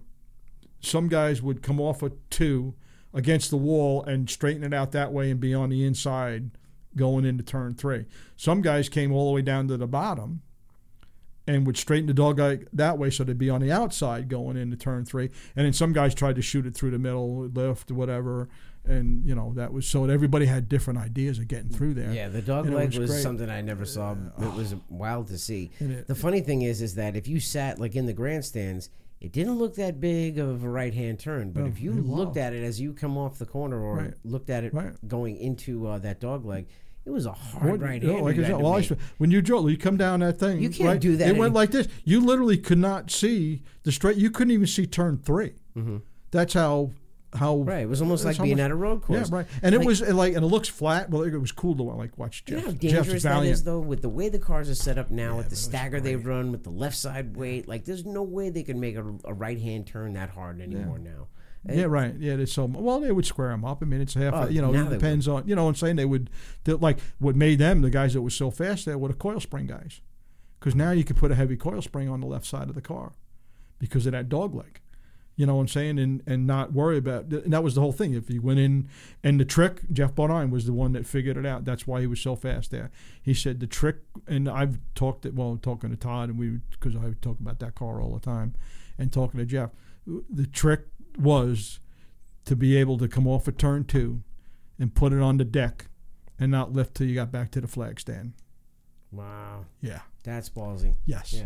And Jeff was the first one to figure, you know, to be able to do it, and that's why he was so fast there, you know.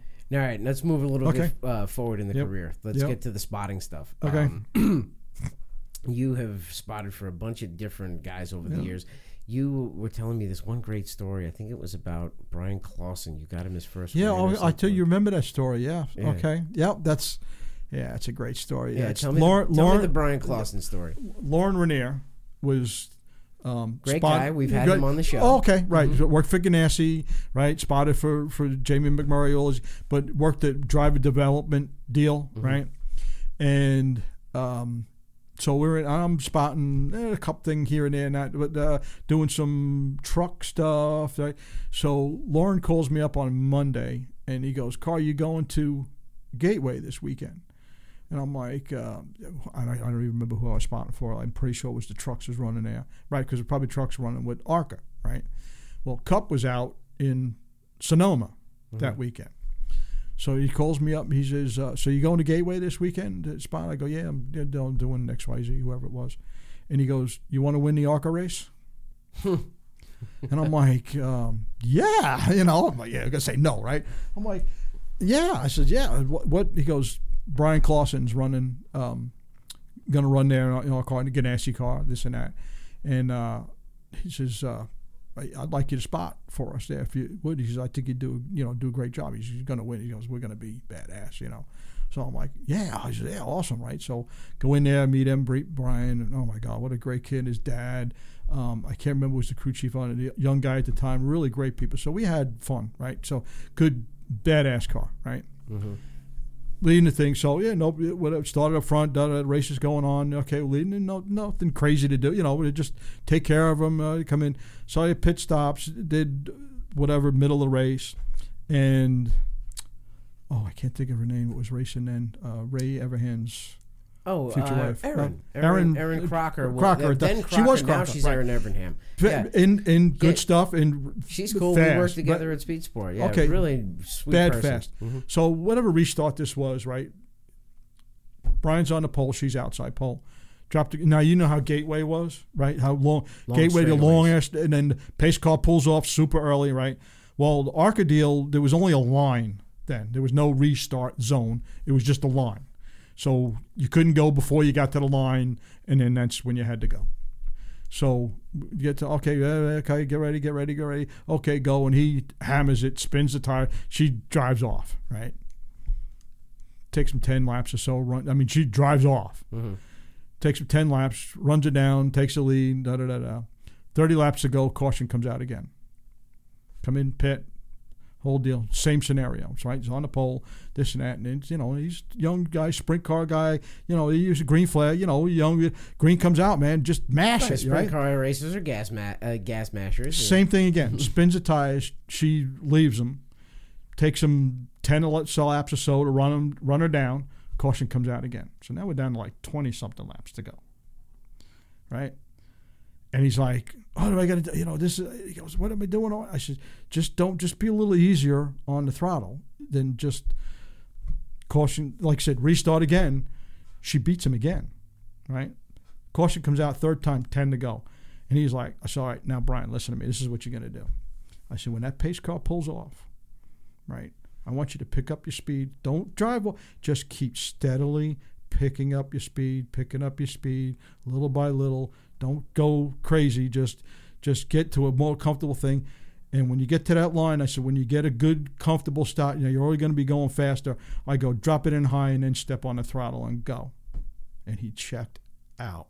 Hmm. Won the race. We come in the pits. His dad said, that's the coolest thing I've ever heard. He goes, and I, later on, talking to him, I seen him. He never forgot that. And he used to use that on a lot of his restarts. And I learned that from Freddie Harbach and Frankie Schneider.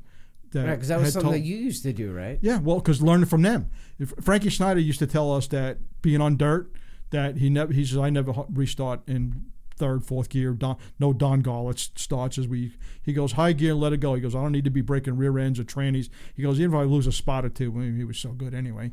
He was going to get him back. Mm-hmm. He said, but I never, you know, but and he never forgot that, you know. And his dad said, that's the coolest thing I ever heard. Who else it's have you a, gone to Victory Lane with spotting? Um, the only one in that genre was Park, Steve Park, okay. Steve Steven, as our you know as Long Island guy. Yeah, Long well, Islanders know him as Steven. I, I watched I watched him race go karts yeah. on Long Island at fourteen years old. We used to bet on him for God's sake. Yeah, sakes. I remember watching him as yeah, a kid in, in mini modifieds. Yeah, exactly. We've Steven. On, we've had him yeah, on the I show know. here. Well, I, I seen the one a couple of years ago. He had so many great ago. stories. Him and oh, Tommy. His, you know. Right. Oh, I mean, and, and you race and, with and, it, and then well, his stories too about Earnhardt are just fabulous. You know. But so yeah, we won. Um, so all count. those years, so all those years of spotting, you went to Victory Lane with Brian Clausen and Steve and, Park. And Steve, and that was it. Yeah, that was it. That, in really? that level, yeah, never, you know, because I didn't have the, but you look know, at all the big name know, guys but, that you've you've you've. But I had a lot for. of fun. I mean, Landon Castle, we just Hillman's deal. We just would just, you know, we we were that fifteenth place car, you know, so we had a top five or six. We, you know, we had a great day. Christ, we finished third at Talladega one year. Mm-hmm. You know, it was awesome. That was, you know. So you had stuff like that. You had to take it, but, you know, it was... Was he the youngest you've worked with? Who's that, Landon? Landon. Was he the youngest? Pro- well, I, I've worked with some other ones younger. I, I can't really, you know, me, which I liked. I kind of liked. Let me ask you a question, and, yeah. and we've been posing this to a lot of the guests that come okay. in, and we're, we're seeing guys getting moved up the, the ranks quicker and quicker and quicker. What is the emphasis on moving kids up to the top levels of racing so early? I, mean, I don't know. You know, I think they well. I mean, we know the driving force is M O N E Y. Money depends yeah. on how deep daddy's pockets are. You know, to get you in the better, good stuff and all of that. But um, I guess they just figured the earlier you start in this stuff, the more you learn, the better. You know, you get into the X Y Z car, whatever it is. You have more instead of going go karts for whatever, and then getting into you know. I mean, look at that. Was it that Hartwig kid at twelve years old running a modified? The Har- oh, Paulie Hartwig. Hartwig, rather. I'm sorry. Yeah, right. I was gonna say. What I do mean, you think oh about? T- what do you think about a twelve? You come from I, old school. You ran modifieds. You started in your twenties, right, right. right? You were twenty yeah. something years yeah, old. Yeah. What is your take on a twelve year old running a modified? I mean, I've seen I him race before. I, He's a talented I, kid. I get it, but I'm right. I'm trying to get other people's takes on it. And I it's like too, the family. I, they right. work their I, asses oh, I get off. It, right. And I the get father it. Is super cool. He's helped my brother in the past right. racing quarter midgets right. and stuff. But I mean, I don't know. We're I'm, seeing. I'm I'm mixed. I mean. Because, okay, he if he is exceptional, right? Mm-hmm. Okay. I mean, Jeff Gordon was real young doing whatever, and then, they, but does it open up the door for the other twelve-year-olds that aren't that um, ready to do that or, or uh, have the maturity? Apparently, maybe the kids, I don't know him well. You know, apparently he must carry himself with a decent maturity at twelve years old. Mm-hmm. You know what I'm saying? That to be, you know, to be like, but, you know, they're not. You know, they're twelve-year-olds. It's right. like, you know, uh, Timmy Fedor told me a story a spot for somebody at Turkey Derby was like about that young age, and they got into something like that, and he's like, what am I going to do? And he goes, you ain't going to get out of the car. He goes, you're thirteen years old, going to kick the crap out of you. You know, you can't, you know how you're a big man on racetrack. Right. You better be a big man when you get out of the car, too, you know. But yeah. And he was like, oh, I'm going to, he goes, you know, the guy was like thirty-something and whoever what. He goes, no, you're not, because you're going to get your ass kicked. You know, so I don't know. It depends on, you know. And don't get me wrong. I definitely think there is a place for kids racing. Right. Absolutely. There right. totally is. No. Um, I, it, it depends. I, and, and, and, don't, and, you know, someone like uh, uh, these like these kids, some of them are exceptions to the rules because yeah. they're super yeah. talented. Like I think Paulie Hartwig the third is yeah. an exception to the rules. Right. Kyle Larson, definitely an exception right, to the exactly, rules. Yeah. You know, these guys have just incredible natural ability. Brent yep. Cruz is another one that you're going to be hearing a lot about right. in a couple of years, too, because just their natural ability. Right. But that's one person. Exactly. You, you know, we exactly. You know, there's, there's not, you know, diamond in the rough, as they say. You right. know, like I said, Jeff Gordon was a was a you know, like you said, you could see it. So you know, maybe this kid's got it, but I think others maybe they'll they'll try it. Like other parents might have that. And then when their kids aren't even close, then maybe they'll realize, okay, hopefully they'll take a step back and right. get, you know, get the thing. I mean, I'll be honest with you. I've watched, you know, I've been helping Tommy Baldwin out the last this summer with his his two boys are just badass. Yeah, they're just great kids, a lot of talent. And as but, quick but, as they've caught on, but too. Exactly. You know, and he just, I was there because he was doing Legends cars with him. You know, a couple of years ago, and he said, he goes, that was a waste because those Legend cars just suck. You don't learn anything from them. He goes, and I was surprised when I bolted them in the crate cars. He he was surprised how well, and then they both have been. But their maturity, you know, they got great parents. You know, mm-hmm. their their maturity is just they're, they're just a respectful. They, you know, we went we went to Caraway this year, and uh, both boys in the crate car, and then is Caleb Hetty that drives his Smart Tour car. Mm-hmm. Same thing. He's just turned twenty. Another super nice kid, smart, um, like I said, respectful, right? Mm-hmm. So we go to the track. We had a practice session, and it was just the two boys. And they got all done at the end of the day, and, and both of them. And now, Jack is just twenty, and Luke just turned seventeen. And they get done. And say, oh, every one of the guys, thanks, guys, for coming out, helping us today. I really appreciate it, you know, da-da-da. So we went to the racetrack and raced. Same thing at the end of the night, you know. Now, that the one night, it's, now, Tommy and I had our little differences spotting wise. uh, yeah, didn't, didn't, never, at the very end was not very good at all. So, anyway, so I helped Tommy. Like I said, we modified stuff is great, and, and that's history, and who cares. But so when I was helping him out, and we were going to Caraway that one race, uh, he goes, hey, Carl, she goes, you got to come this week, because I clean the cars and help him detail them, and, you know, along with Barry Cantor, you know, help him. That's kind of what I like to do, you know, and just help out. Just, he's only five miles from my house, the right. shop. Mm-hmm. So, um, um, what do you call it? So we um, go to the track, and, and I, I says, oh, you coming this weekend? He goes, uh, yeah, yeah. He goes, um, you want a spot for Jack? I was like, are you sure? It's like, you know, I love you like a brother, and I love your kids. I mean, I go, yeah, no, no, no, I want you to spot. He goes, I was like, I asked him like four times. He goes, yeah, no, no, no problem. So we did okay there, Cap, but then we went to Hickory, and Caleb won that night mm-hmm. in the modified. Jack won the crate race. Mm-hmm. I spotted. Luke finished second, right? Badass night. It doesn't get much better than that when right. you show up with three race cars, right? Right. Jack's yeah. first win. Now Luke's already won two down in, in Smyrna, Smyrna and the championship. And the championship. Mm-hmm. Gotten that late model. He's been just great in it, you know, just trying to get the right thing. And uh, so and we so it was just, you know, it was just great to win with him this and that. So same thing that night. Both boys come over. thank you, you know, especially Jack's on the moon because he won his race. But still, and then Luke still thanked every one of us, and Caleb, that, you know, we were excited, he won the race, and of course now the boy's doing so good.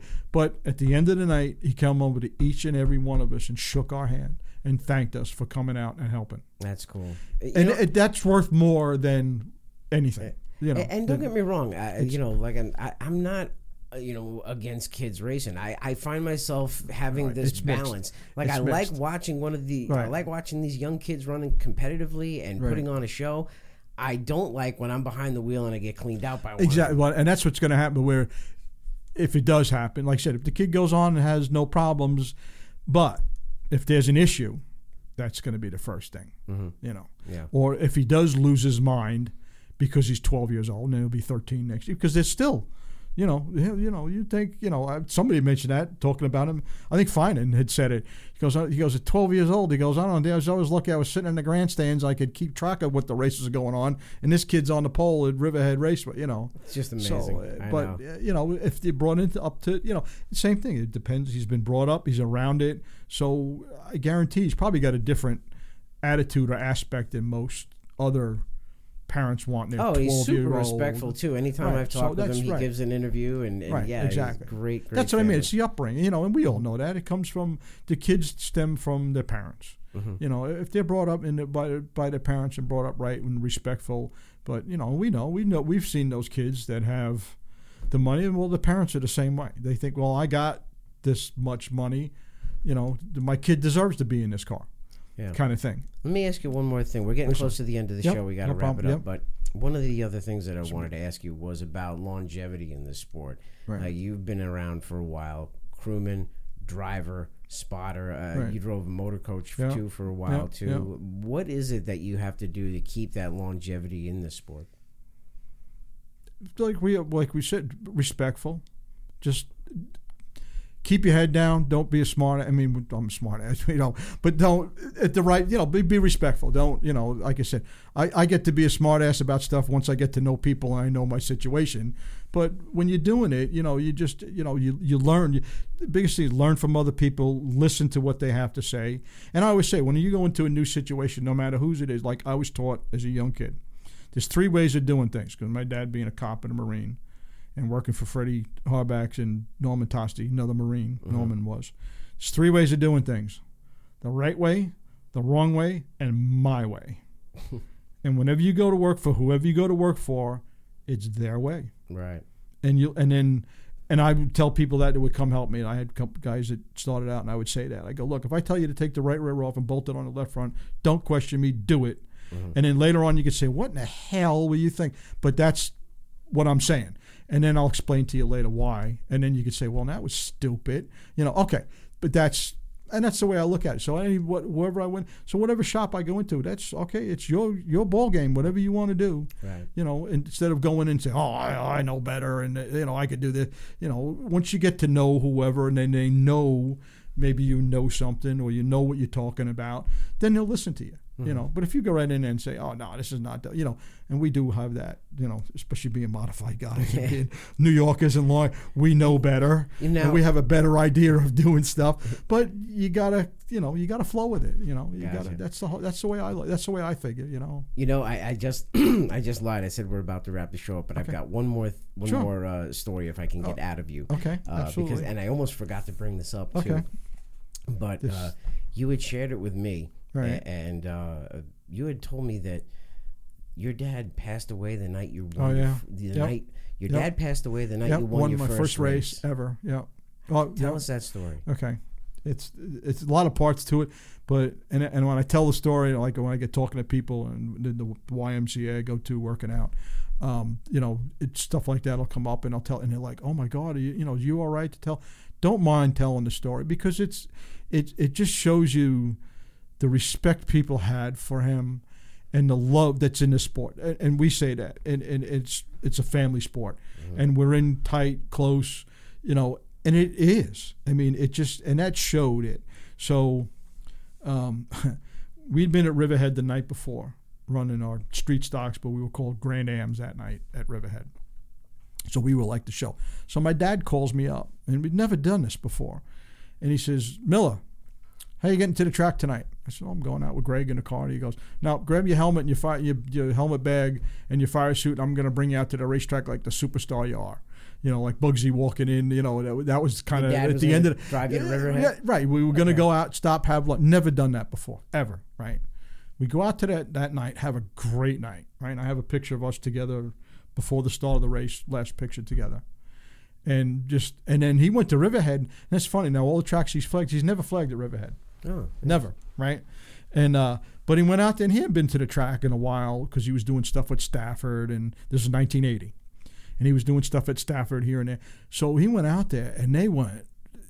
He had a blast because, oh, Dutch, you know, I hadn't seen him in a while. This they had him throw the green flag for the start of the race, right? So and we, so I had a good night. Finished, whatever. I I think Robin Volmo won. I finished second. McElhinney finished third. Right, mm-hmm. Great night. Right, started in the back. Had a, so he's high, right? And you know, you have that feeling. I had it with my modified, and you're. You know that win is coming. Right. You know, you ever had, you, you know, yeah. tomorrow night is our night. Right. You know, and we were saying, we were saying tomorrow, and he was like, hey, tomorrow's, we're going to win tomorrow. You know, and like I said, my dad, you know, he had a race given to him. He never, when I won my first heat race, he flipped off the, off the moon. Right. So tomorrow night's our night. Yep, you're right. So we went home that night, stopped at a couple of gin mills on the way home, right? A couple of his spots. You know, like I said, we had a blast. Never, just never did that. Gets home, so I'm still doing all this, the street stock. I'm still working on Freddie's race cars. It's Saturday. Saturday was get ready for the week deal, you know, prepare. It's Islip, you know, we got to get everything ready. So phone rings in the afternoon, about uh, one o'clock or so. It's my old man. Colton's just talking to Freddie, and he's telling, he goes, yeah, man, the kid was also last night, you know, and I could say Freddie's, you know, smiling, listening to my old man, you know. And, uh, and he goes, yeah, so... He goes, hey, Dutch is on the phone. So I get on the phone, talking. He goes, I had some parts we ordered for this new motor we were building. Boss three oh two, right? And there's another crying shame. We cut up a sixty-nine Boss three oh two Mustang for the motor. Right. Yes. At the time, you don't realize it, yes. Right? Yeah. Yes, bad. So anyway, we had the parts for this that we were going to build this motor for next year, right? So he's got oh, the flywheel come in, you know, this and that. It was aluminum flywheel. You weren't supposed to have an aluminum flywheel. So he's all excited, right? I'll get the parts tomorrow. Okay. So we're talking. So he says, you know, he says, I'll be out there tonight. He goes, yeah, no problem. And he goes, um, um, the last thing he said to me, he goes, all right, Miller. And because it's being a cop, that was, you know, it was a term of the day. So all right, Miller, I'll meet you in Victory Lane. I said, you got it, Pop. I hung up the phone, got in his car and went for a ride.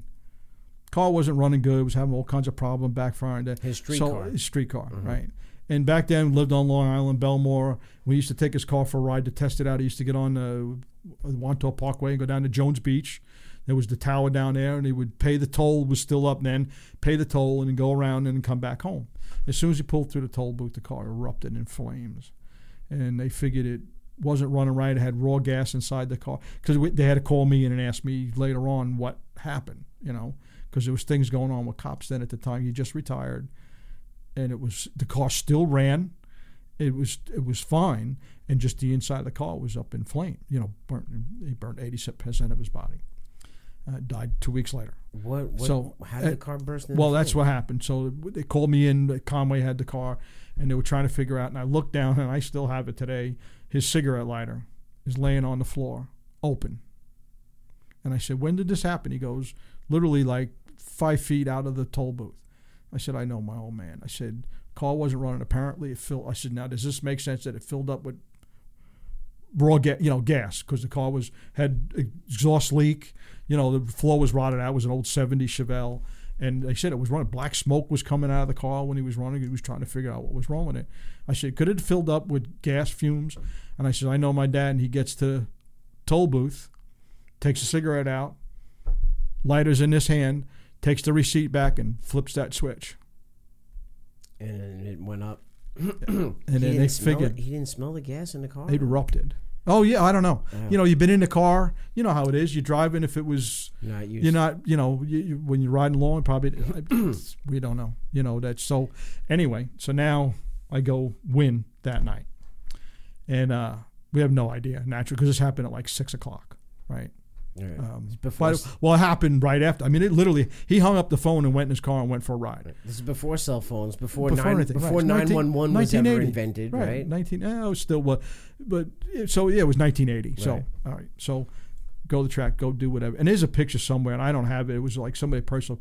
You could see me get out of the car, and I'm like, looking. I'm waiting. I'm expecting my old man to be right there, you mm-hmm. know. So another thing I mean, so we did whatever, and we raced the modified. So we're having a grand old time, right? My first win ever. I'm riding around the back of pickup trucks, right? You know, we're drinking and this and that.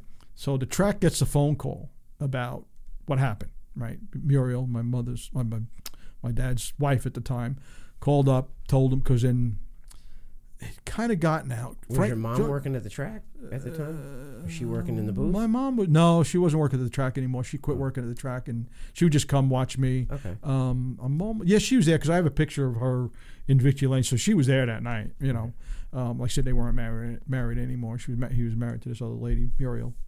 Um, so she called the, the she got all the because this happened at three four o'clock. Da da da. Took her to the hospital at six.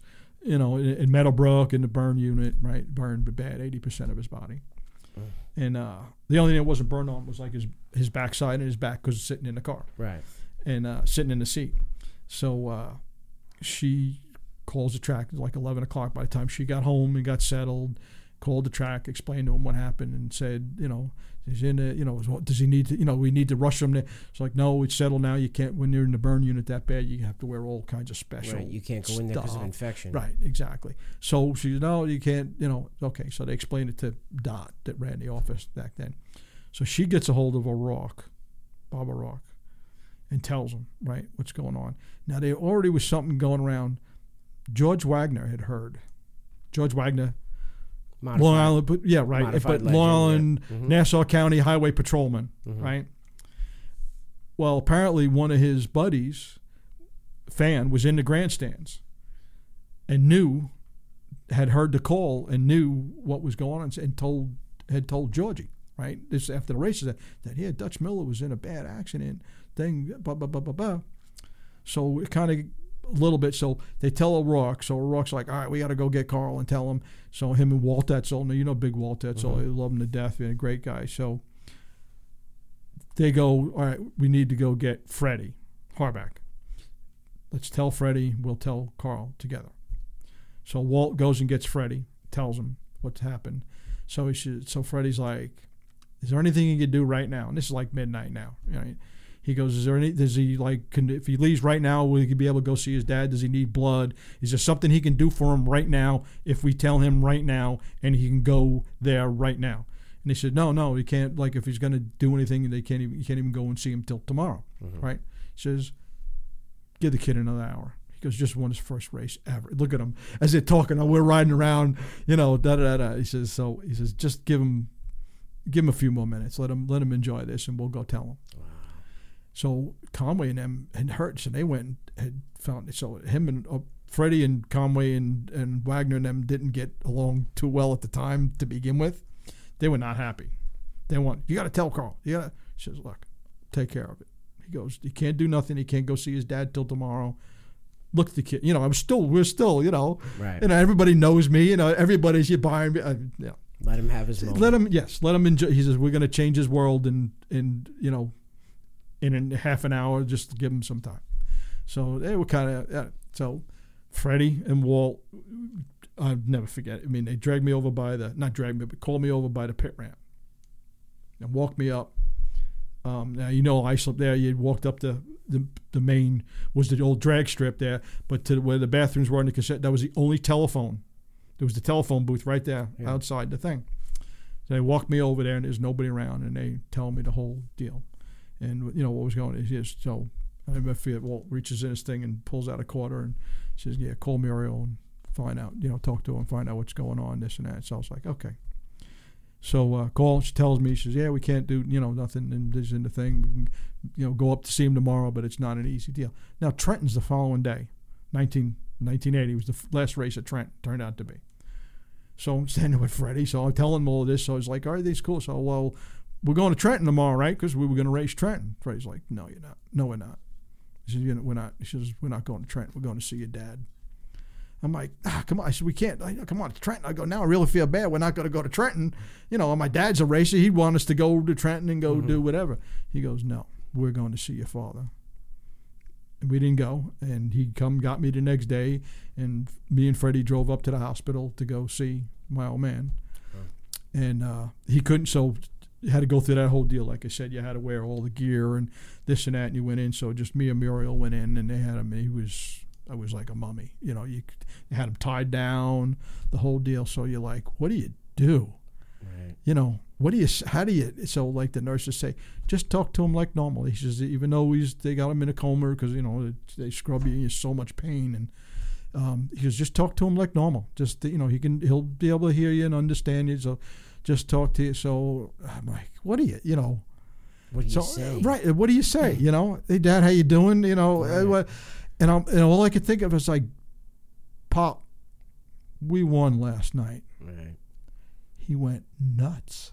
I mean, started frailing, arms going off, because now he's moving buzzers, alarms are ringing.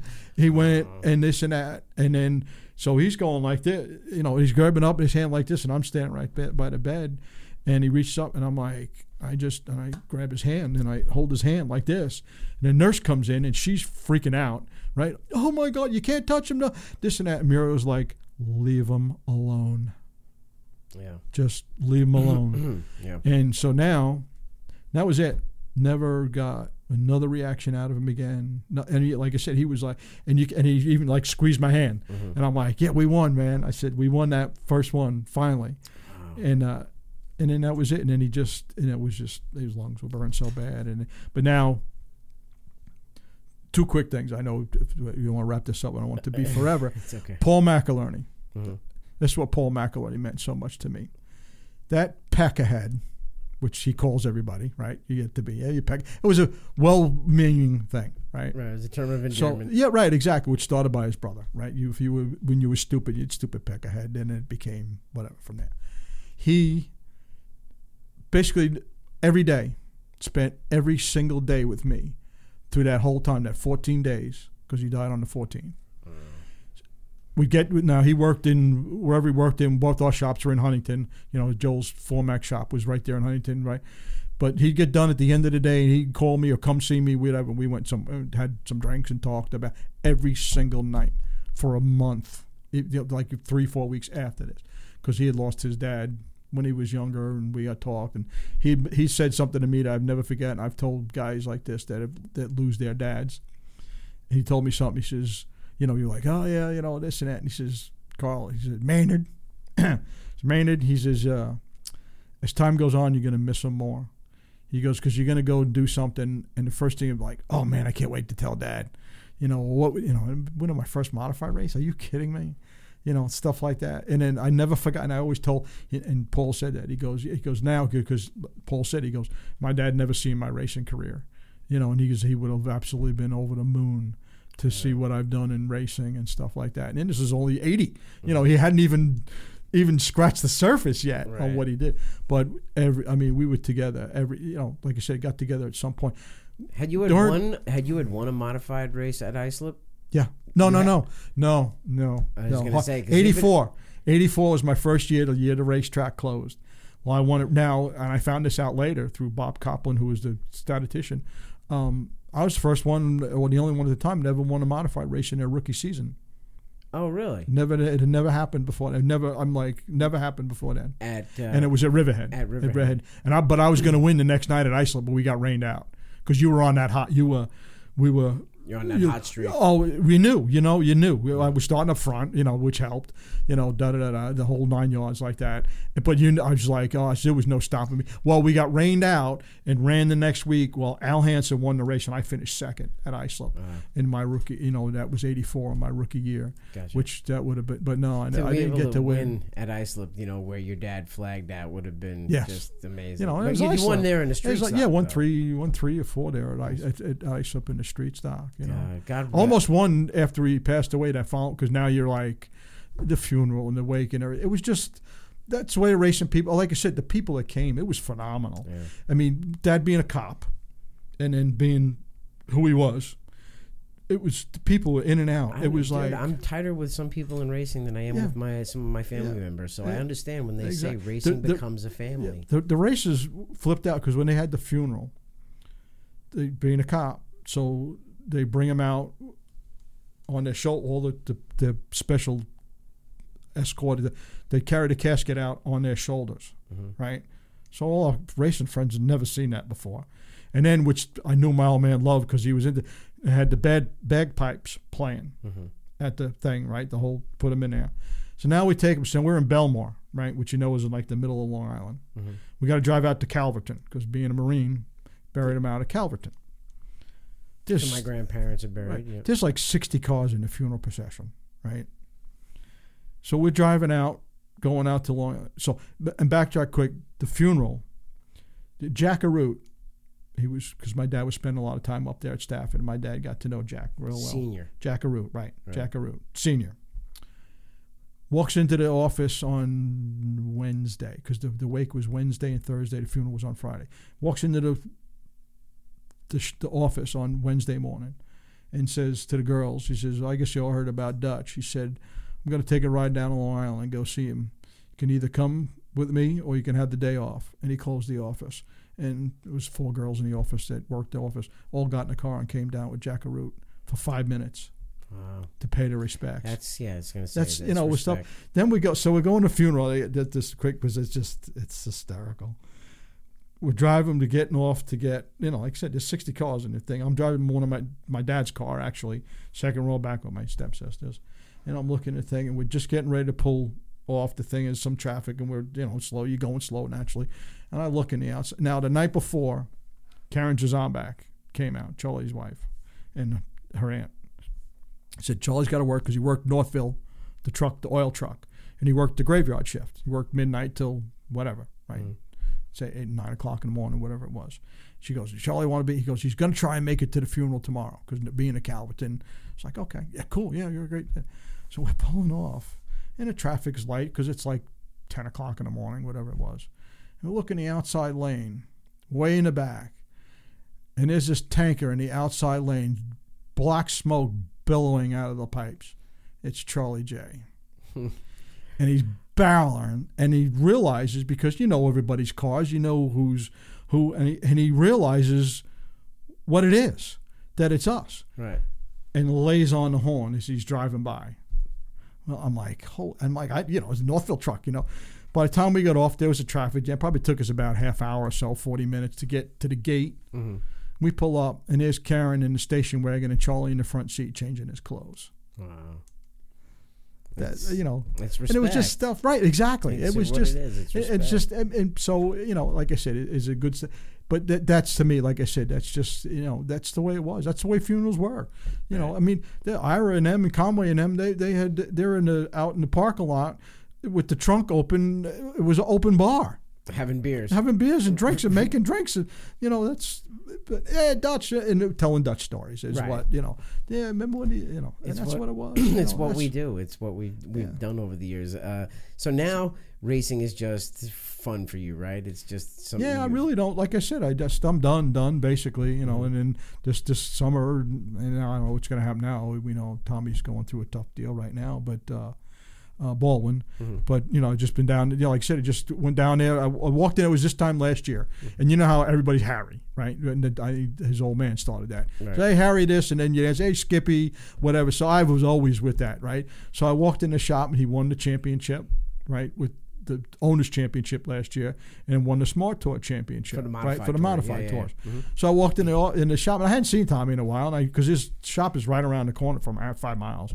So I walked in and go, hey, Championship Harry, how you doing? You know, and, and then just it went. I say, oh, you know, hey, I'm right here. And then you know, there you only had like four cars in the shop, or whatever. And then so I was like, yeah, I'll come help you out. So I actually didn't get back there till um, right around Christmas time last year. And he was getting. I walked in the shop, and there's eight race cars in there. And I'm like, holy crap! You know, so I started helping him out, and then talking. He was going to New. He goes, yeah, we're taking six cars to New Smyrna. Four drivers, right. you know, five drive, whatever, you know. He had Doug Colby, and th- yeah, it was just like, and I so I helped him. Yeah, so I've been doing that and, and helping him. Like I said, I love I love his two kids and just helping him. So you know, just was doing that. Just go down there, clean the cars up, and go to the track a couple times. And, and the funny thing is, is, it's still like a core of Long Island guys because it's yes. you know Baldwin, Miller. You got yeah. Glenn Dixon yeah, working Dixon, on the right. car too. Exactly. Like all yeah, these Barry guys. Cantor. You Barry know, Cantor. I mean, it's uh, you know it's yeah. well, it's it's you know it's just it's fun. You know, it's always fun. You know, just something to do and clean you know clean the cars up, and go to the track, and still kind of stay involved a little bit. What a know? life, right? Yeah, exactly. It is. Well, oh, I, I like I said, I'm just lucky. Yeah. I mean, it doesn't you know. To do all of this, and like I said, isn't half the stories. I mean, just well, the the best part is is that you can come on a show like this and okay. share all these stories. Yeah, man, I mean, absolutely, anytime. We I mean, have had I was, you a know, lot was of like, fun with you here today. I appreciate I mean, it. I could sit here and talk with you for a couple of I, hours. I, I, I appreciate longer. it. But uh, it was a fun I got, episode. I thank I, you for bringing all these pictures. Yeah, in. I wish, these pictures uh, were unbelievable, and I yeah. mean. Listen, I, a picture's worth a thousand words, yeah. and I think we've probably got hours of oh, stories yeah. based it's, on the pictures. That you like I said, my here. mother, like I said, my mother took that. My, she took pictures like that, you know, people pictures, you know, at the parties and hanging out. I mean, Hold on you know, like stuff. I said, knowing this stuff. I mean, I looked, at, I came across some pictures. I'm looking at them. I'm wondering. I go, it was Charlie Jazombek's thirtieth surprise birthday party. You ever thought about calling Dick Bergeron and kind of contributing I, I, some I've of this showed stuff some to, the, to the well, museums? I don't know. What I'm thinking of doing is he, he's got a deal. I mean, it's kind of good, but like you can give him just give him your your albums like this, mm-hmm. and they, they keep them in the thing. I'm like, yeah, I guess, you know, yeah, at least it would be somewhere, but they'd probably never get seen. You know what I'm saying? Yeah, it wouldn't be it wouldn't be too bad if you can give them to somebody that'll kind of uh, maybe organize them even a little bit better. You know, I mean, it, there's just well at some it, point so much. At some point, sit down with somebody, tell them yeah, all the stories yeah, of these, yeah, and make sure you pass it off for the yeah, next generation. Yeah, seriously. Yeah, I mean, there are. I mean, it, it's it's it's great. You know, it, it's great stuff. I, We're definitely going to call you so. to have you back. Yeah, I, I appreciate it, man. Any anytime, Derek. That you know that. Great. I mean, this has been a blast. It was awesome. Thanks, Carl Miller. The Thriller yeah. joins us here. That's right. They Maynard, we can get into that. That's another. That's what they used. That's to another call two you. hours. Yes. Yes. But Carl Miller joins us on the Derek Pernesiglio Show. It was a lot of fun to have him on. The stories were endless. And like always, we want to remind you to follow us on YouTube. Hit that like and subscribe button. Follow us on our social channels on Facebook, Twitter, Instagram, uh, at Real D P Show and The Derek Pernesiglio Show. And be sure to check us out on Racing America, FUBU, and Tubi. So, like always, thanks for joining us, and we'll see you the next time. Bye.